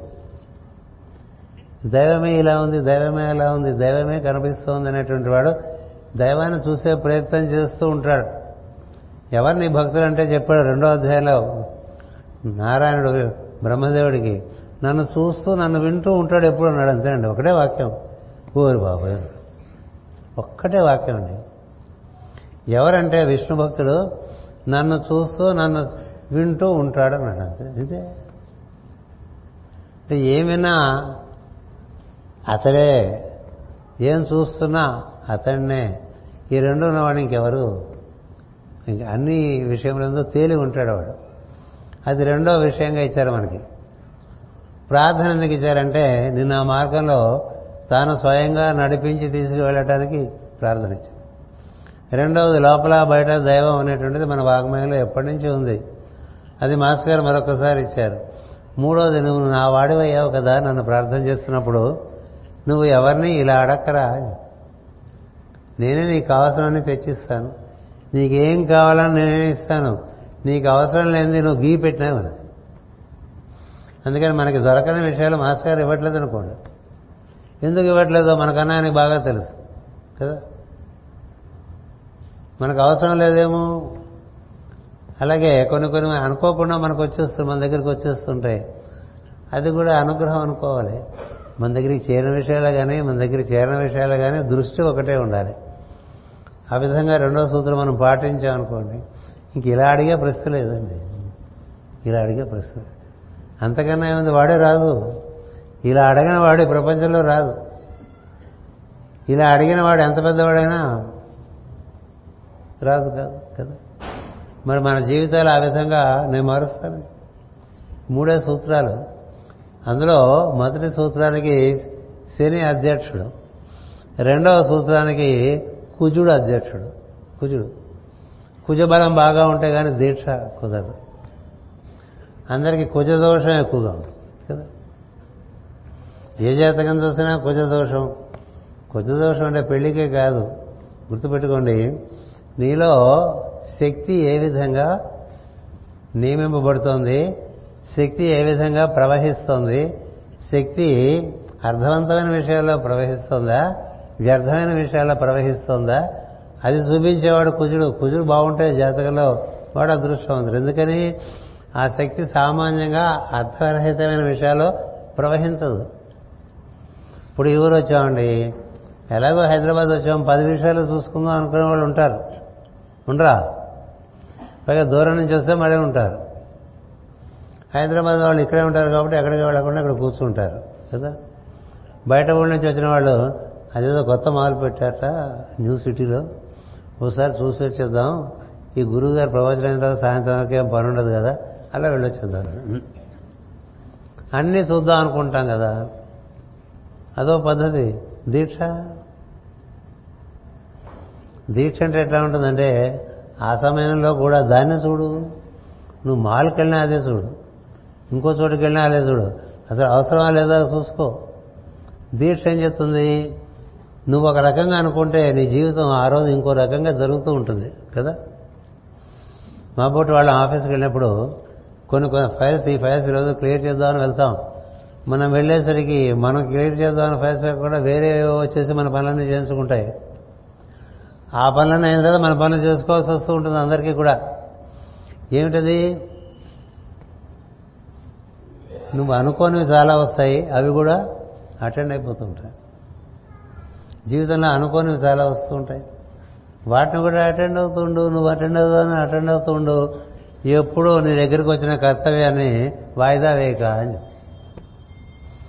no postponement of an obligation ఎంత వీలుంటే అంత తొందరగా చేసి మనకంటూ ఒక కర్తవ్యం ఏర్పడితే అది పూర్తయ్యేంత వరకు దాన్ని చేయవలసినంత చేస్తూ ఉంటామేనండి. అప్పుడే కుజుడు పనిచేస్తాడు.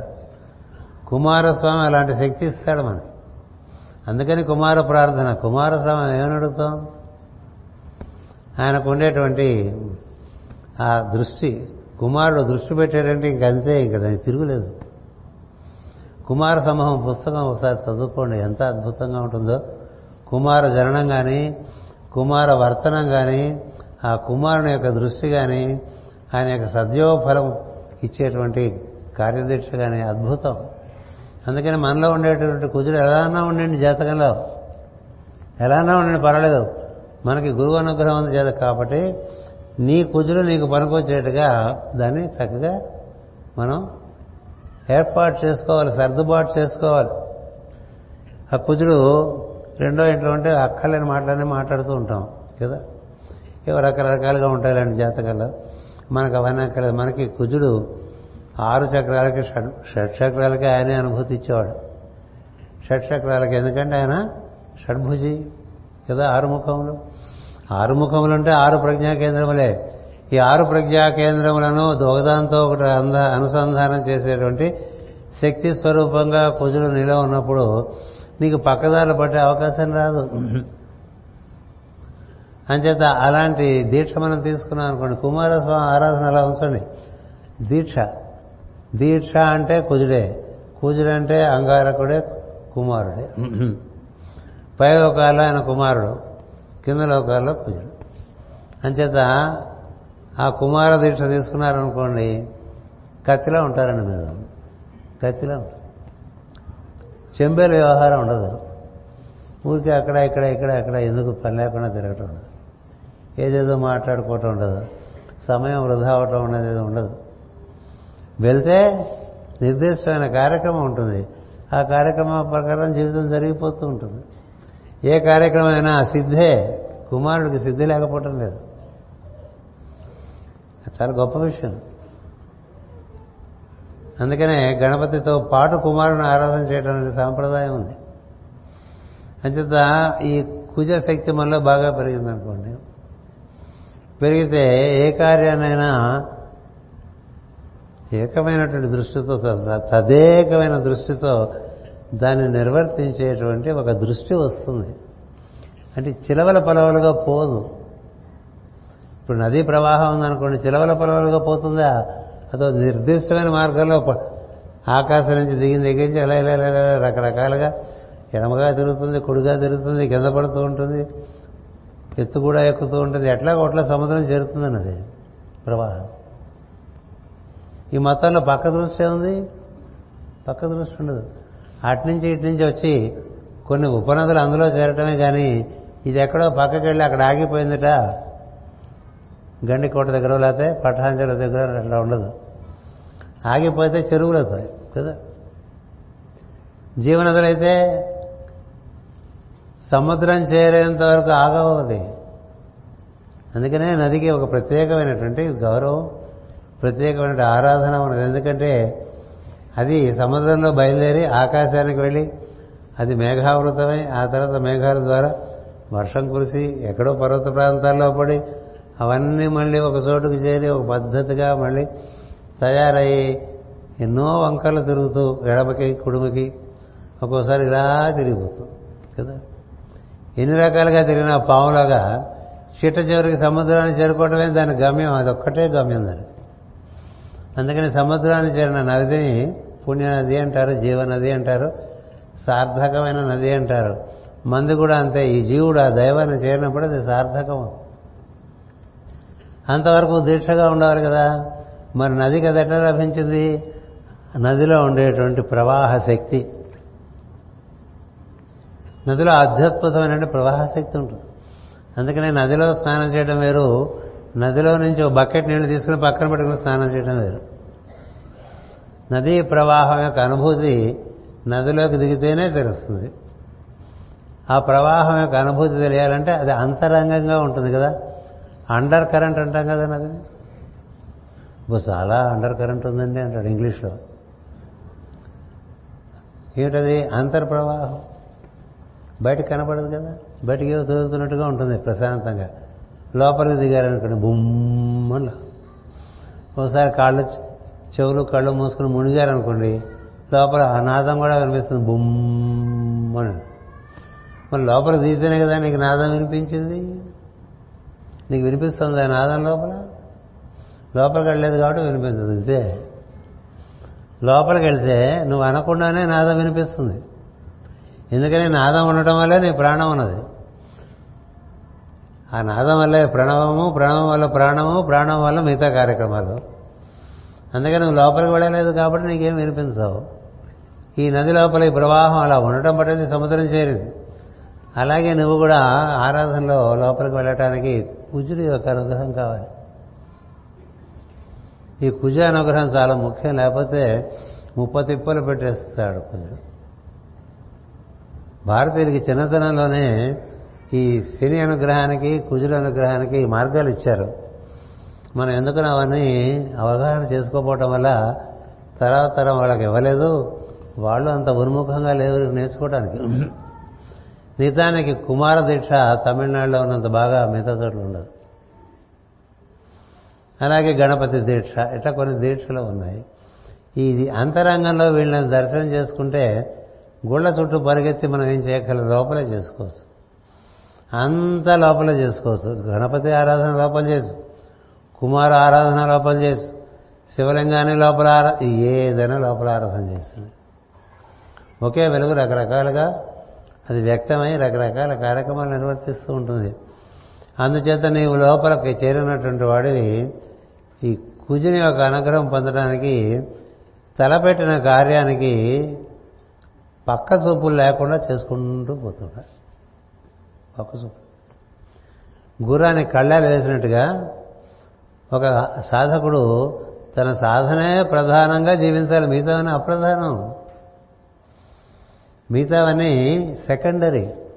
Primary is your practice. నీకు నీ ప్రార్థన ముఖ్యం. తర్వాత నీ వృత్తి నీ వ్యాపారం నీ ఉద్యోగం నీ కుటుంబం అవన్నీ దక్కం ఇది సెకండరీ మిగతా మీ కేటగిరీ చేసుకో. ఎన్నైనా కేటగిరీ చేసుకో. ఓకే నాకు మాస్టర్ గారు ప్రధానం.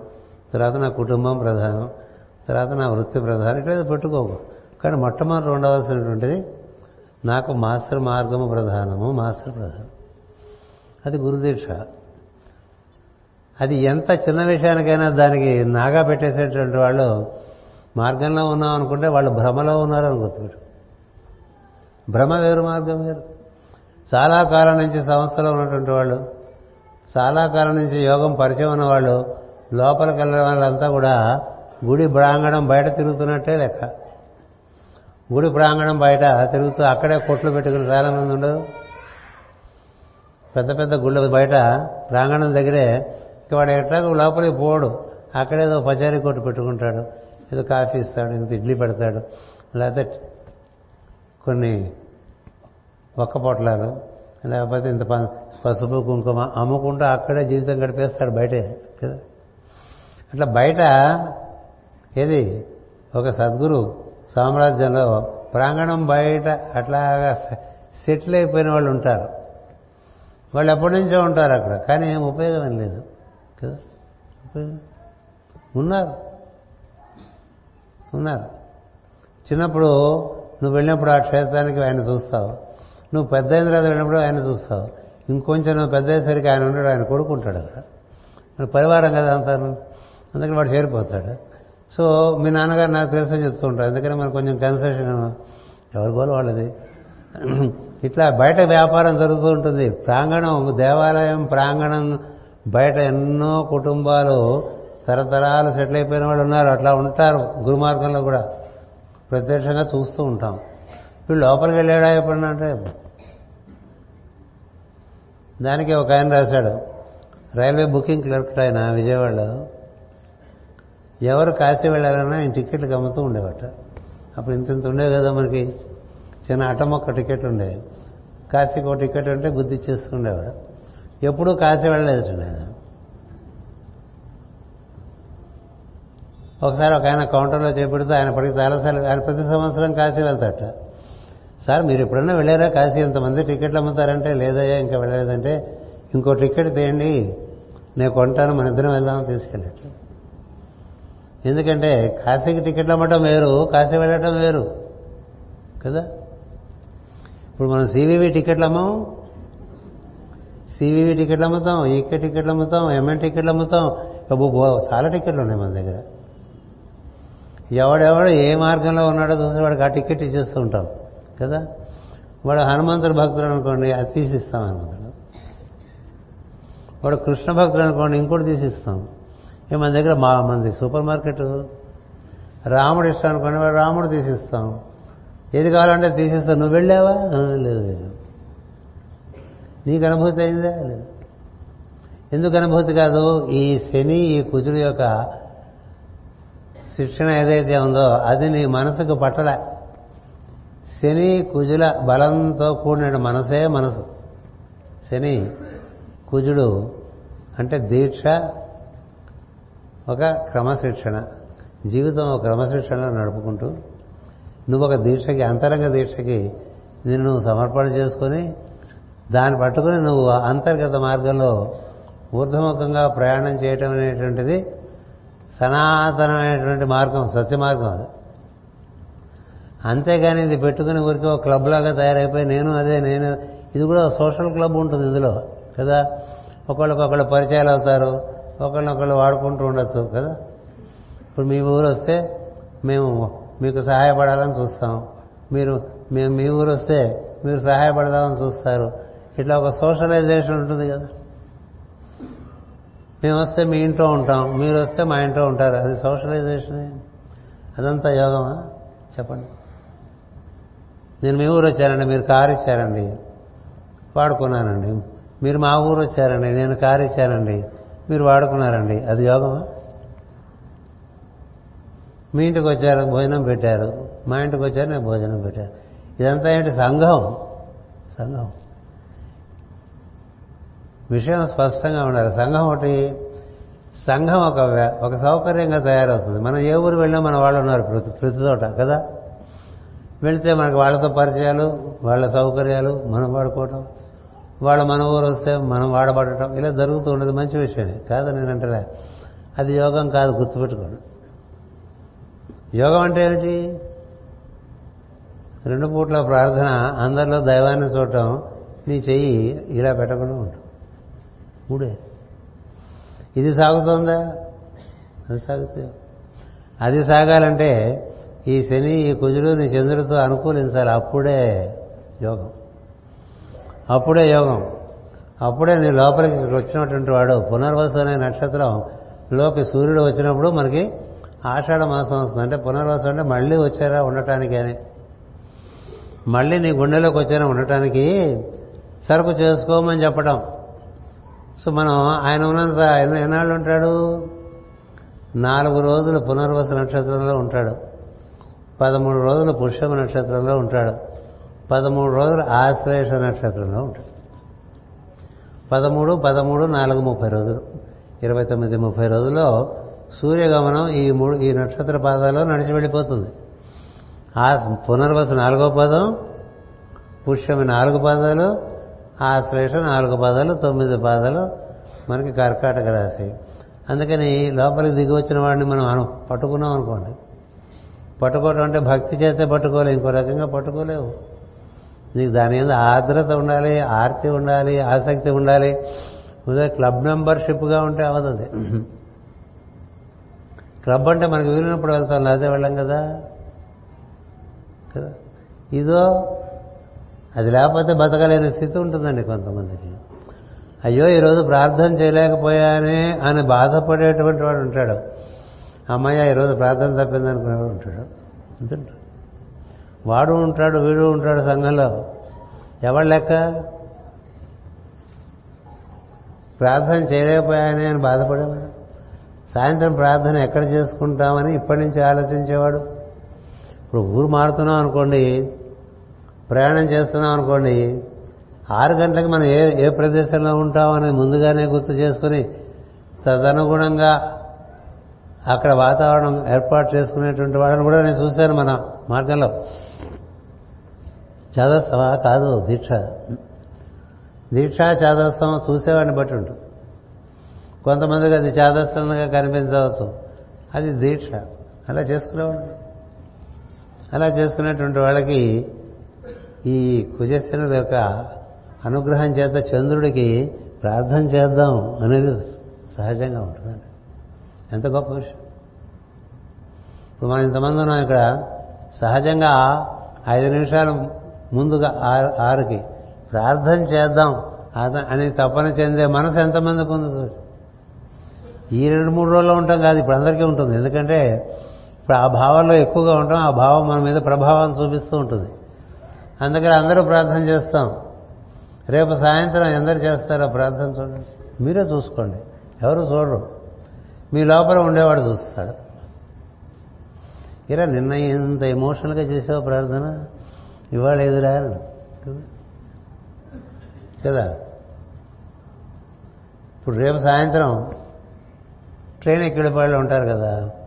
ప్రార్థన ఎక్కడ దొరుకుతుంది అంటారు వాళ్ళకి? ట్రైన్లో జరుగుతుంది. ట్రైన్లో చేసుకోకూడదు. ఆ ప్రార్థన ఎవరన్నా కాదంటారా అక్కడ మూసుకుంటే? కాదంటారా? నీకు ఆ దృష్టే ఉండాలి కానీ చుట్టూ ఉండేవాళ్ళు కూడా దానికి అనుకూలంగా ఉండేవాళ్ళే చేరిపోతూ ఉంటారు. తమాషాగా. అగ్రత పెట్టద్దు అని ఎవరు అనరు. పెట్టద్దని రూలునా? పెడితే ఇలా ప్రార్థన చేస్తున్నామంటే తప్పకుండా పెట్టండి వాళ్ళు ఉంటారు. లేకపోతే పెట్టకూడదండి ఇది చాలా డేంజర్ అండి కాలిపోతుందండి. ట్రైనే కాలిపోతుందని మాట్లాడేవాళ్ళు ఉన్నారు అగ్రత పెడితే. ఓహో అనుకోవాలి అప్పుడు లోపల అగ్రత వెలిగించబడ్డమే ఏదైనా ప్రార్థన అది దీక్ష. ఏ రోజైనా ఉదయం సాయంత్రం ప్రార్థన ఎందుకు తపన ఉన్నదా? ప్రార్థన చేస్తే ఏం జరుగుతుంది అంటే నీ లోపల అన్నీ చేస్తాను రా నేను అన్నాడు. నువ్వు లోపలికి వెళ్ళాలంటే ఈ శని ఈ కుజుని యొక్క ప్రభావం నీ జీవితంలోకి రావాలి. అందుకనే ఏం చెప్తారంటే ఆషాఢ మాసంలో ఈ క్యాన్సర్ అనేటువంటి ఈ రాశి దాని యొక్క లక్షణం ఏంటంటే నీ స్వభావానికి అది ప్రత్యేకగా ఉంటుంది. అందరికీ వారి వారి స్వభావాలు ఉన్నాయి కదా? స్వభావాలు ఉన్నాయి. ఎవరి స్వభావం వారిది? మరి స్వభావము దైవీ ప్రకృతిగా పరిపూర్ణంగా అనుసంధానం చెంది ఉండదు. చెంది ఉండదు. అందుకనే స్వభావాన్ని క్షరపురుషుడు అన్నారు.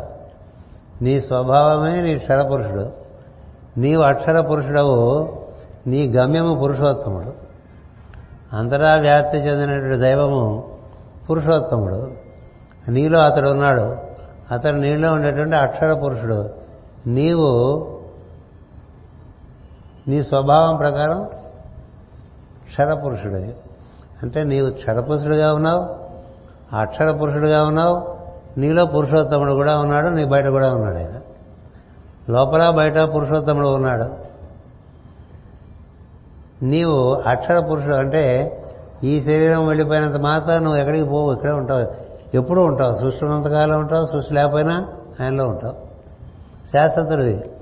నేను శాశ్వత ఈ నేను శాశ్వతుడను ఈ నీవు శాశ్వతుడవు అని చెప్తాడు కృష్ణుడు భగవద్గీతలో అర్జునుడికి. అర్జునుడు అంటే నరులకు ప్రతినిధి. అందుకని మానవులందరూ కూడా సనాతనులే.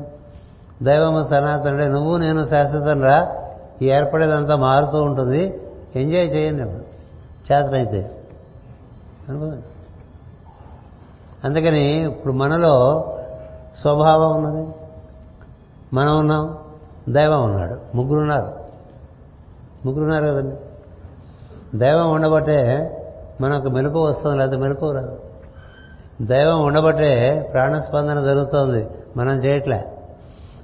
ప్రాణస్పందన జరుగుతూ మనకు మెలకు వస్తే కదా మన ఆట అంతా మెలకు రాకపోతే ఆటే లేదు. ప్రాణస్పందన లేకపోతే ఆటే లేదు అయిపోయింది. కాబట్టి ఒకటి ఏదో మన లోపల మనకు అతీతమైనటువంటిది అనునిత్యం పనిచేస్తుందని. అతడు మనలో ఉన్న ఈశ్వరుడు.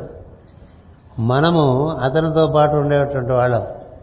అతనితో పాటు ఉండి ఉండేటువంటి అక్షర పురుషులం.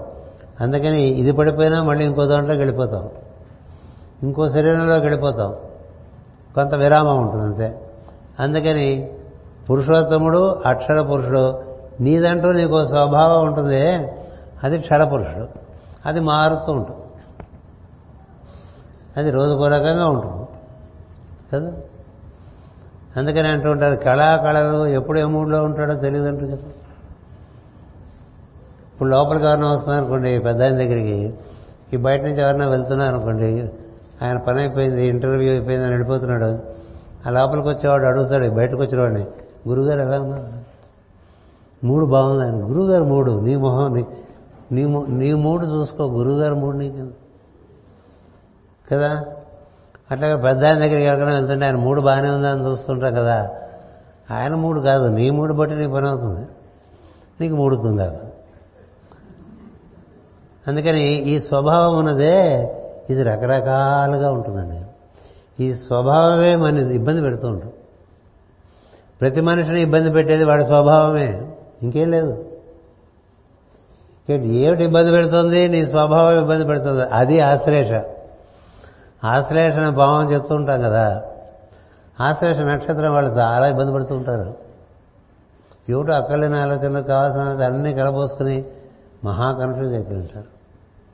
అలాంటి వాళ్ళు ఏ రాముడినో పట్టుకోవాలి. ఎందుకంటే లక్ష్మణుడు రాముడిని పట్టుకున్నాడు కదా. లక్ష్మణుడికి ఎక్కడ పరిష్కారం? ఎప్పుడు రాముడితోనే ఉన్నాడు నువ్వు అడవిలో ఉంటే అడవిలో ఉంటా అయోధ్యలో ఉంటే అయోధ్యలో ఉంటా నువ్వు నరకంలో ఉంటే నరకంలో ఉంటా స్వర్గంలో ఉంటే స్వర్గంలో ఉంటా నేను నీతోనే ఉంటా నేను ఎక్కడికి పోనని చెప్పేశాడు ఎందుకని? అతనికి తెలుసు ఈయన వదిలేస్తే మన సంగతి. అట్లాగే ఒక ఇనప మొక్క ఒక అయస్కాంతాన్ని పట్టుకుని ఉన్నదనుకోండి. అది అయస్కాంతమే. నేను లక్ష్మణుడు సామాన్యుడా? కాదు కదా. దేనివల్ల? రాముని సాంగత్యం వల్ల. రాముని సాంగత్యం వల్ల లక్ష్మణుడు మహాత్ముడు అయిపోయాడు కదా? తను వదిలి వీడు ఉంటే వీడు ఏం ఉపద్రవం సృష్టిస్తాడో అని రాముడే అంగీకరిస్తాడు సరే నువ్వు నాతో రారా అని. అందుకని మన స్వభావం మనతో రావాలి కదా. మన స్వభావం మన మాట వెనక దాని మాట మనం వినేట్టుగా చేస్తుంది. అది ఎలా ఉంటుందంటే నా ఈ రోజుల్లో ప్రార్థన చేయకపోతే పర్వాలేదులే అని చెప్తుంది. ఎన్నిసార్లు చెప్పలేదు? పొద్దునే ప్రార్థన చేయకపోతే పర్వాలేదు అని చెప్పలే మనసు అసలు చెప్పకుండానే ఉంది ఎప్పుడన్నా? రాత్రి లేట్ అయిపోయింది పొద్దున ఏం చేస్తానులే ప్రార్థన అని మనసు చెప్పింది అనుకోండి ఓకే అనేస్తాడు జీవుడు. అంతే. ఇంకోసారి ఇంకోటి వస్తుంది ఇంకోసారి ఇంకోటి వస్తుంది మరోసారి మరొకటి వస్తుంది. ఒక్కోసారి అర్ధరాత్రి వరకు సినిమా చూడటం వల్ల లేవలేని వాళ్ళు ఉంటారు. అర్ధరాత్రి వరకు ఏవో కబుర్లు చెప్పుకుంటూ పొద్దునే లేవలేని వాళ్ళు ఉంటారు కదా? ఏదో కారణం పొద్దునే లేవలేకపోవడానికి అదే కారణం ఇంకోటి సాయంత్రం ప్రార్థన చేయకపోవటానికి. దీనివల్ల నీ స్వభావం వల్లనే నీ స్వభావం. నీ స్వభావం ఎప్పుడు మాట వింటుంది? నీ మాట వినది ఎట్లా కాదు? నీ మాట వింది ఎందుకంటే నువ్వు చాలా జాగ్రత్తగా ఉండాలి ఎక్కువ మాట్లాడకూడదు పొలి మాట రాకూడదు అనుకుంటూ ఏదో పొలి మాట మాట్లాడుస్తాడు. ఎందుకంటే స్వభావంలో ఉంది అక్కర్లేని మాట అక్కర్లేని చేత అక్కర్లేని తిరుగుడు స్వభావం. మరి రాముడితో ఉన్న లక్ష్మణుడు తిరిగాడా? ఎందుకు తిరగలేదు? రాముడు ప్రధానం. రాముడు చుట్టూనే ఉన్నాడండి ఇప్పుడు. ఇల్లు కొంచెం కారుతోందని ఈయన కనిపిస్తే ఈయన ఇంకో తాటకి తెచ్చి వేసేస్తూ ఉండేవాడు. బాగానే ఉంది కదరా అనేవాడు రాముడు. నీకు తెలియదు ఇంకో బాగా. ఎప్పుడు రాముడు చుట్టూ తిరిగాడా లక్ష్మణుడు? తిరిగాడా? ఎంత ఇష్టం లక్ష్మణుడు అంటే రాముడికి? అరే ఇంత తాపత్రయపడతాడు నా గురించి వీడు. అందుకనే అతను మూర్చపోతే రాముడు తట్టుకోలేకపోయాడు. అలా ఉంటుంది గురు శిష్య సంబంధం. ఎన్ని కష్టాలు వచ్చినా రాముడు భరించాడు కానీ లక్ష్మణుడు పడిపోతే భరించలేకపోయాడు. ఎందుచేత? సర్వకాల సర్వావస్థల ఎందు తన ఎందే ఉన్నటువంటి వాడు. తన చుట్టూ పరిరక్షణ కోసం తాపత్రయపడినటువంటి వాడు. అది లక్ష్మణుని స్వభావం. అలాగే మన స్వభావం కూడా దైవమ చుట్టూనో గురువు చుట్టూనో ఎప్పుడూ ఉండాలి లోపల. లోపల దైవంతోనూ గురువు చుట్టూనూ ఉంటే మనం కూడా ప్రకాశిస్తామండి. ఎందుకని? ఆయన ప్రకాశమే. ఆయన ప్రకాశమే మన నుంచి ప్రకాశిస్తూ ఉంటుంది ఇంకా స్వయం ప్రకాశం కాదది. గురు ప్రకాష్ అది. గురు ప్రకాష్ అవటం చేత ఆయన కూడా కదా. ఇప్పుడు మాస్టర్ గారి పేరు పెట్టుకుని ప్రపంచం అంతా వెలిగిపోతున్న వాళ్ళు ఎంతమంది లేము ఉంటాం కదా. స్వయం ప్రకాష్ అవటం తర్వాత విషయం. అంచేత ఈ స్వభావంలో మార్పు రాకుండా స్వయం ప్రకాశం అనే ప్రశ్న లేదు. నీ స్వభావం దైవీ స్వభావంగా మారిపోవాలి. దైవీ స్వభావంగా మారడానికి ఆయనతో ఎంత దగ్గరగా కూర్చుంటే అంత వీలు పడుతుందని ఆయనతోనే కూర్చుని పనులు చేసుకోండి. ఆయనతో కూర్చుని అంతా నడిపిస్తున్నాను నీతో ఉండి పని చేసుకుంటా. నువ్వు నాతో ఉండు అని అడగాలి. నేను ఈ రోజు నుంచి సాయంత్రం వరకు నీతోనే ఉంటా. నీతో ఉండి పనులు చేసుకుంటా. నువ్వు చెప్తే ఆయన అంటాడు నేను ఎప్పుడూ నీతోనే ఉంటారా? నువ్వు తలుచుకుంటే నీకు అది సత్యం అవుతుందంటాడు నేను వదిలి వెళ్ళిపోయేదేం లేదు నేను ఎప్పుడూ ఇక్కడే ఉంటాను. నువ్వు నాతో అనుసంధానం చెప్పినప్పుడు నీకు ఉంటాను నేను. నువ్వు చెందలేదు నీకు ఉండను. అంతే నీకే లేని తప్ప ఉన్నాను నేను. ఎందుకంటే ఆయన లేకపోతే అది లేదు కదా. ఆయన ఉండటం అనేటువంటిది శాశ్వతం. మనం ఉండటం అనేటువంటిది ఎంత శాశ్వతం అనేటువంటిది మన స్వభావాన్ని బట్టి ఉంటుంది. గుర్తుపెట్టుకోండి సో మన స్వభావంలో అప్పుడప్పుడు మూర్ఛ వచ్చినట్టు గుర్తొస్తుంటాడు దేవుడు కదా? ఎప్పుడో గుర్తురావటం వేరు ఎప్పుడు గుర్తుంటాం వేరు? ఎప్పుడూ గుర్తున్నాం అనుకోండి అప్పుడు నీ నక్షత్ర ప్రభావం పుష్యమైపోతుంది పుష్యమే. పునర్వస తర్వాత పుష్యమేగా ఉంటుంది? పుష్యమీ చంద్ర విభ్రాజ దళిక స్థల శోభిత అని చదువుతూ ఉంటారు చాలా కాంతివంతంగా ఉంటుంది పుష్యమి. ఎందుచేత? దైవంతో కూడి ఉండటం చేత.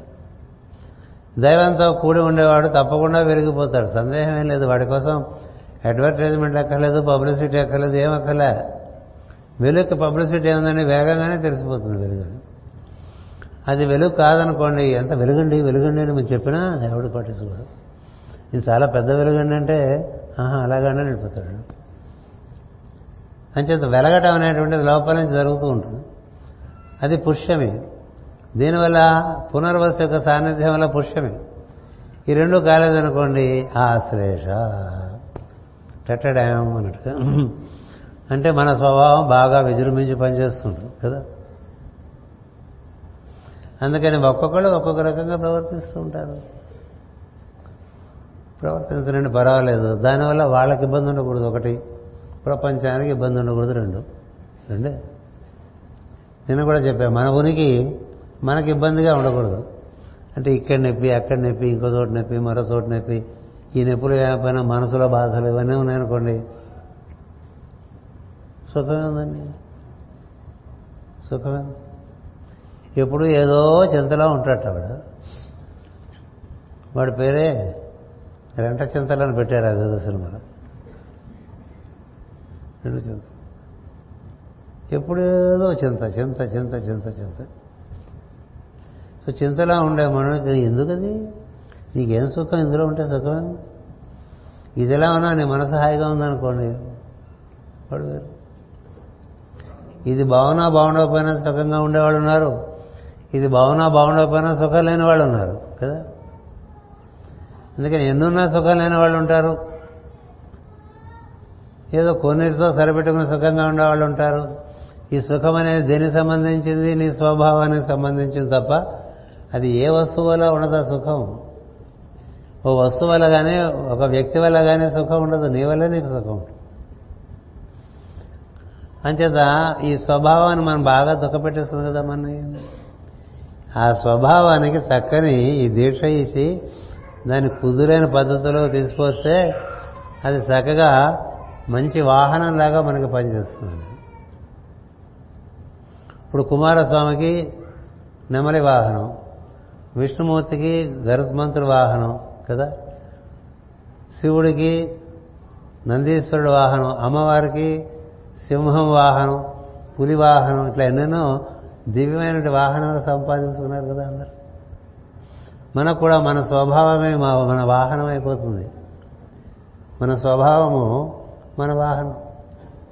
అది సర్పము కావచ్చు లేదా చక్కగా ఎగిరేటువంటి ఒక గరుడ పక్షి కూడా కావచ్చు.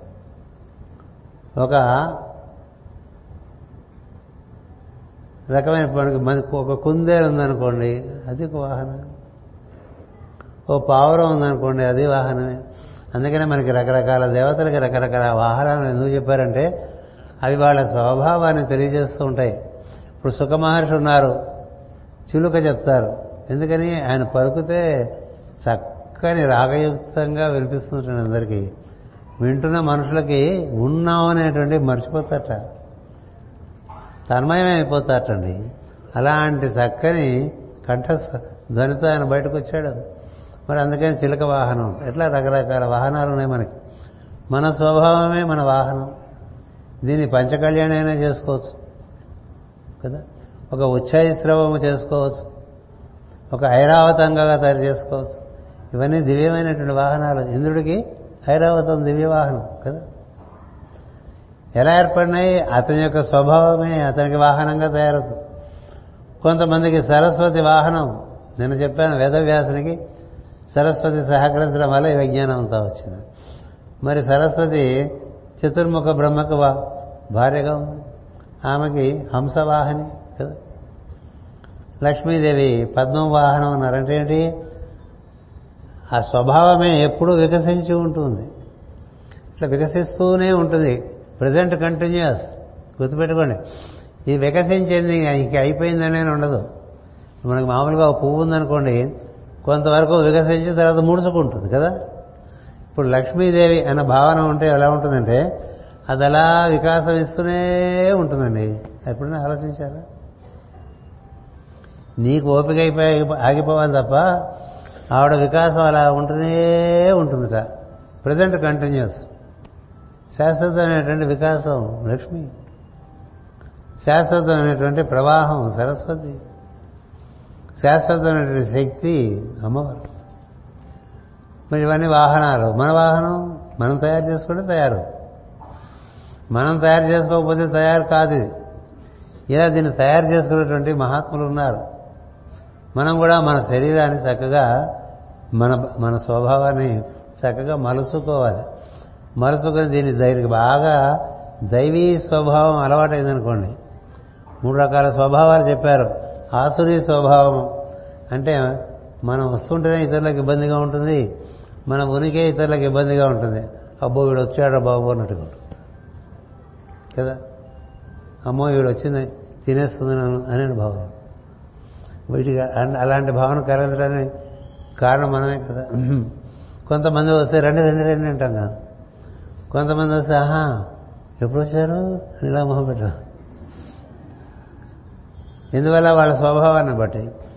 కాబట్టి ఈ స్వభావాన్ని ఆసురీ స్వభావం నుంచి మానవీయ స్వభావంగా మారాలి ముందు. ముందు మానవత్వం తర్వాత దైవత్వం. అది దైవీ స్వభావంగా మారటం మూడో మెట్టు. ఆసురి మానుషి దైవి. దైవీ స్వభావాన్ని కలిగి ఉందనుకోండి నీ నుంచి దివ్యమైనటువంటి ప్రజ్ఞలన్నీ కూడా ప్రసరిస్తూ ఉంటాయి ప్రకాశిస్తూ ఉంటాయి. అలా ఈ స్వభావాన్ని తయారు చేసుకోవాలి. అందుకు ఈ దీక్ష. ఊరికే ఏదో ఒకటి చెప్పండి అంత ఊరికే లభించేది కాదు ఇది ప్రయత్నం ఉండాలి ఊరికే ఎవరికి రావండి డబ్బులు? అని చెప్తున్నాడు కదా మంచివాడు మీరు ఏ ఛానల్ తీయండి అన్ని ఛానల్లోనూ ఇదే. ఊరికే ఎవరికి రావు కదండి డబ్బులు అంటాడు అది అందరికీ తెలుసు. నీకు నువ్వు చెప్పేది ఉంది అయినా గుర్తు చేస్తూ ఉంటాడు తెలిసింది చెప్పడమే కదా జ్ఞానం. అట్లాగే ఇది ఊరికే లభిస్తుంది అనుకోకుండా బాగా పడి నీ సహకారమే. నువ్వు కొంత సహకారం చేస్తే నేను ఇంకా నీకన్నా పది రెట్లు ఎక్కువ సహకారం ఇస్తానని చెప్పారు. మనం ఆశ్రయించినటువంటి సద్గురు పరంపర. అందుకని వారి బలము మన బలము కలిగి కలిసి మనం జయించేసుగా? ఒక బలం కాదండి. గురు పరంపర బలమంతా ఉంది మనకి. వాంగ్మయం యొక్క బలం ఉంది. కానీ నువ్వు పూనుకుంటేనే అవి అవుతాయి కానీ నువ్వు పూనుకోకపోతే అవు. కదా? అర్జునుడు కర్ణుని సంహరించాడు అని రాసుకుంటాం మనం.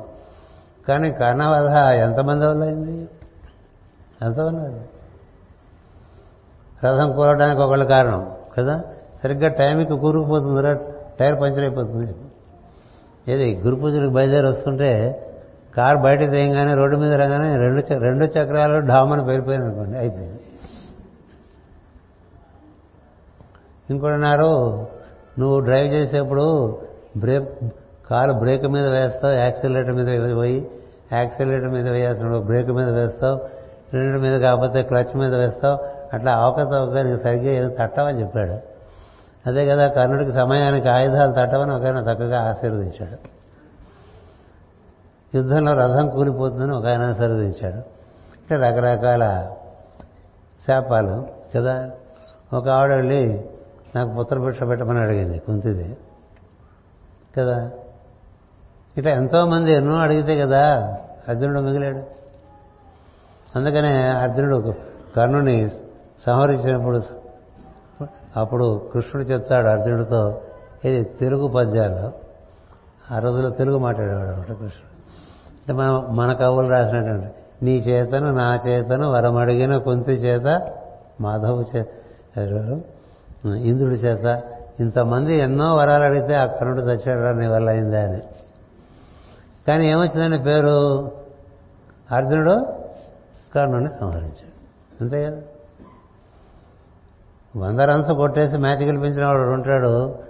సున్నా కొట్టిన క్యాప్టెన్ ఉంటాడు. క్యాప్టెనే గెలిపించాడు అంటారు అట్లా మనకు కూడా మనం చేసేటువంటి ప్రయత్నానికి మనకు ఎందరో సహాయపడుతున్నారు అది గుర్తుపెట్టుకోవాలి మనం.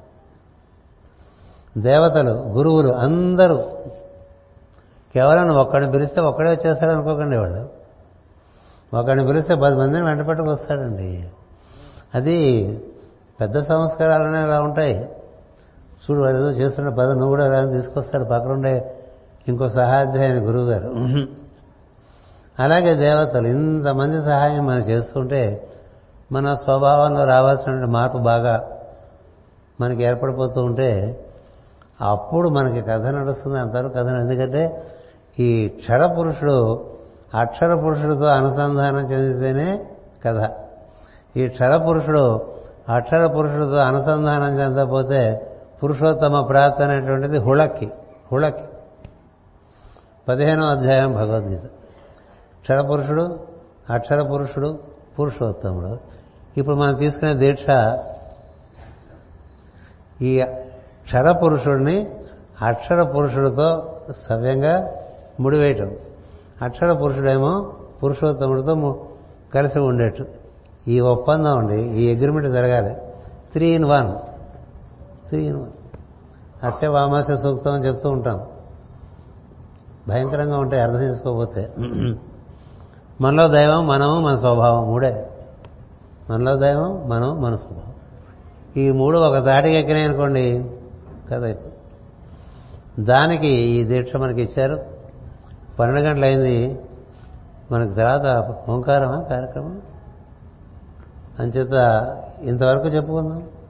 సాయంత్రం ఈ స్వభావాన్ని బాగా మనకి మనతో కట్టేసుకుందాం. ఎప్పుడూ మనం దైవంతో కట్టుబడి దైవంతో మనం కట్టుబడి మన స్వభావాన్ని మనతో కట్టేసుకుంటే అప్పుడు మూ- మూడు ఒక తాటి మీదకి వస్తే పని అయిపోతుంది అప్పుడు ఈ బంధంగా ఉండేటువంటి జీవితం చక్కని జీవితంగా మారిపోతుంది దాన్ని ఏం చెప్తారంటే మకరం చేత పట్టుబడినటువంటి జీవుడు ఒక కుమారుడు లాగా వెలిగిపోతాడు అని చెప్తారు. ఇక్కడ మకరాట కుమార అంటారు. ఎందుకు కుమారుడు అయ్యాడంటే అతనికి దీక్ష ఉంది అతనికి శక్తి సామర్థ్యాలు ఉన్నాయి అతడు దైవ కార్యక్రమాన్ని భూమి మీద నిర్వర్తిస్తూ ఉంటాడు. అలాంటి వాడిని కుమారుడు అంటారు. ఇది మొత్తం కథ. ఇవాళ సాయంత్రం కూడా అదే మనం కొనసాగించుకుందాం. స్వస్తి. ఇప్పుడు మనం ప్రార్థన అంటే ఏం లేదు ఒక్కసారి ఓంకారం చెప్తాను. మీకు ఎంత వీలుంటే అంత లోపలికి ప్రవేశించి కళ్ళు మూసుకుని కళ్ళు మూసుకుని లోపలికి ప్రవేశించి లోపల ఏం జరుగుతుందో చూస్తూ ఉండండి స్వస్తి.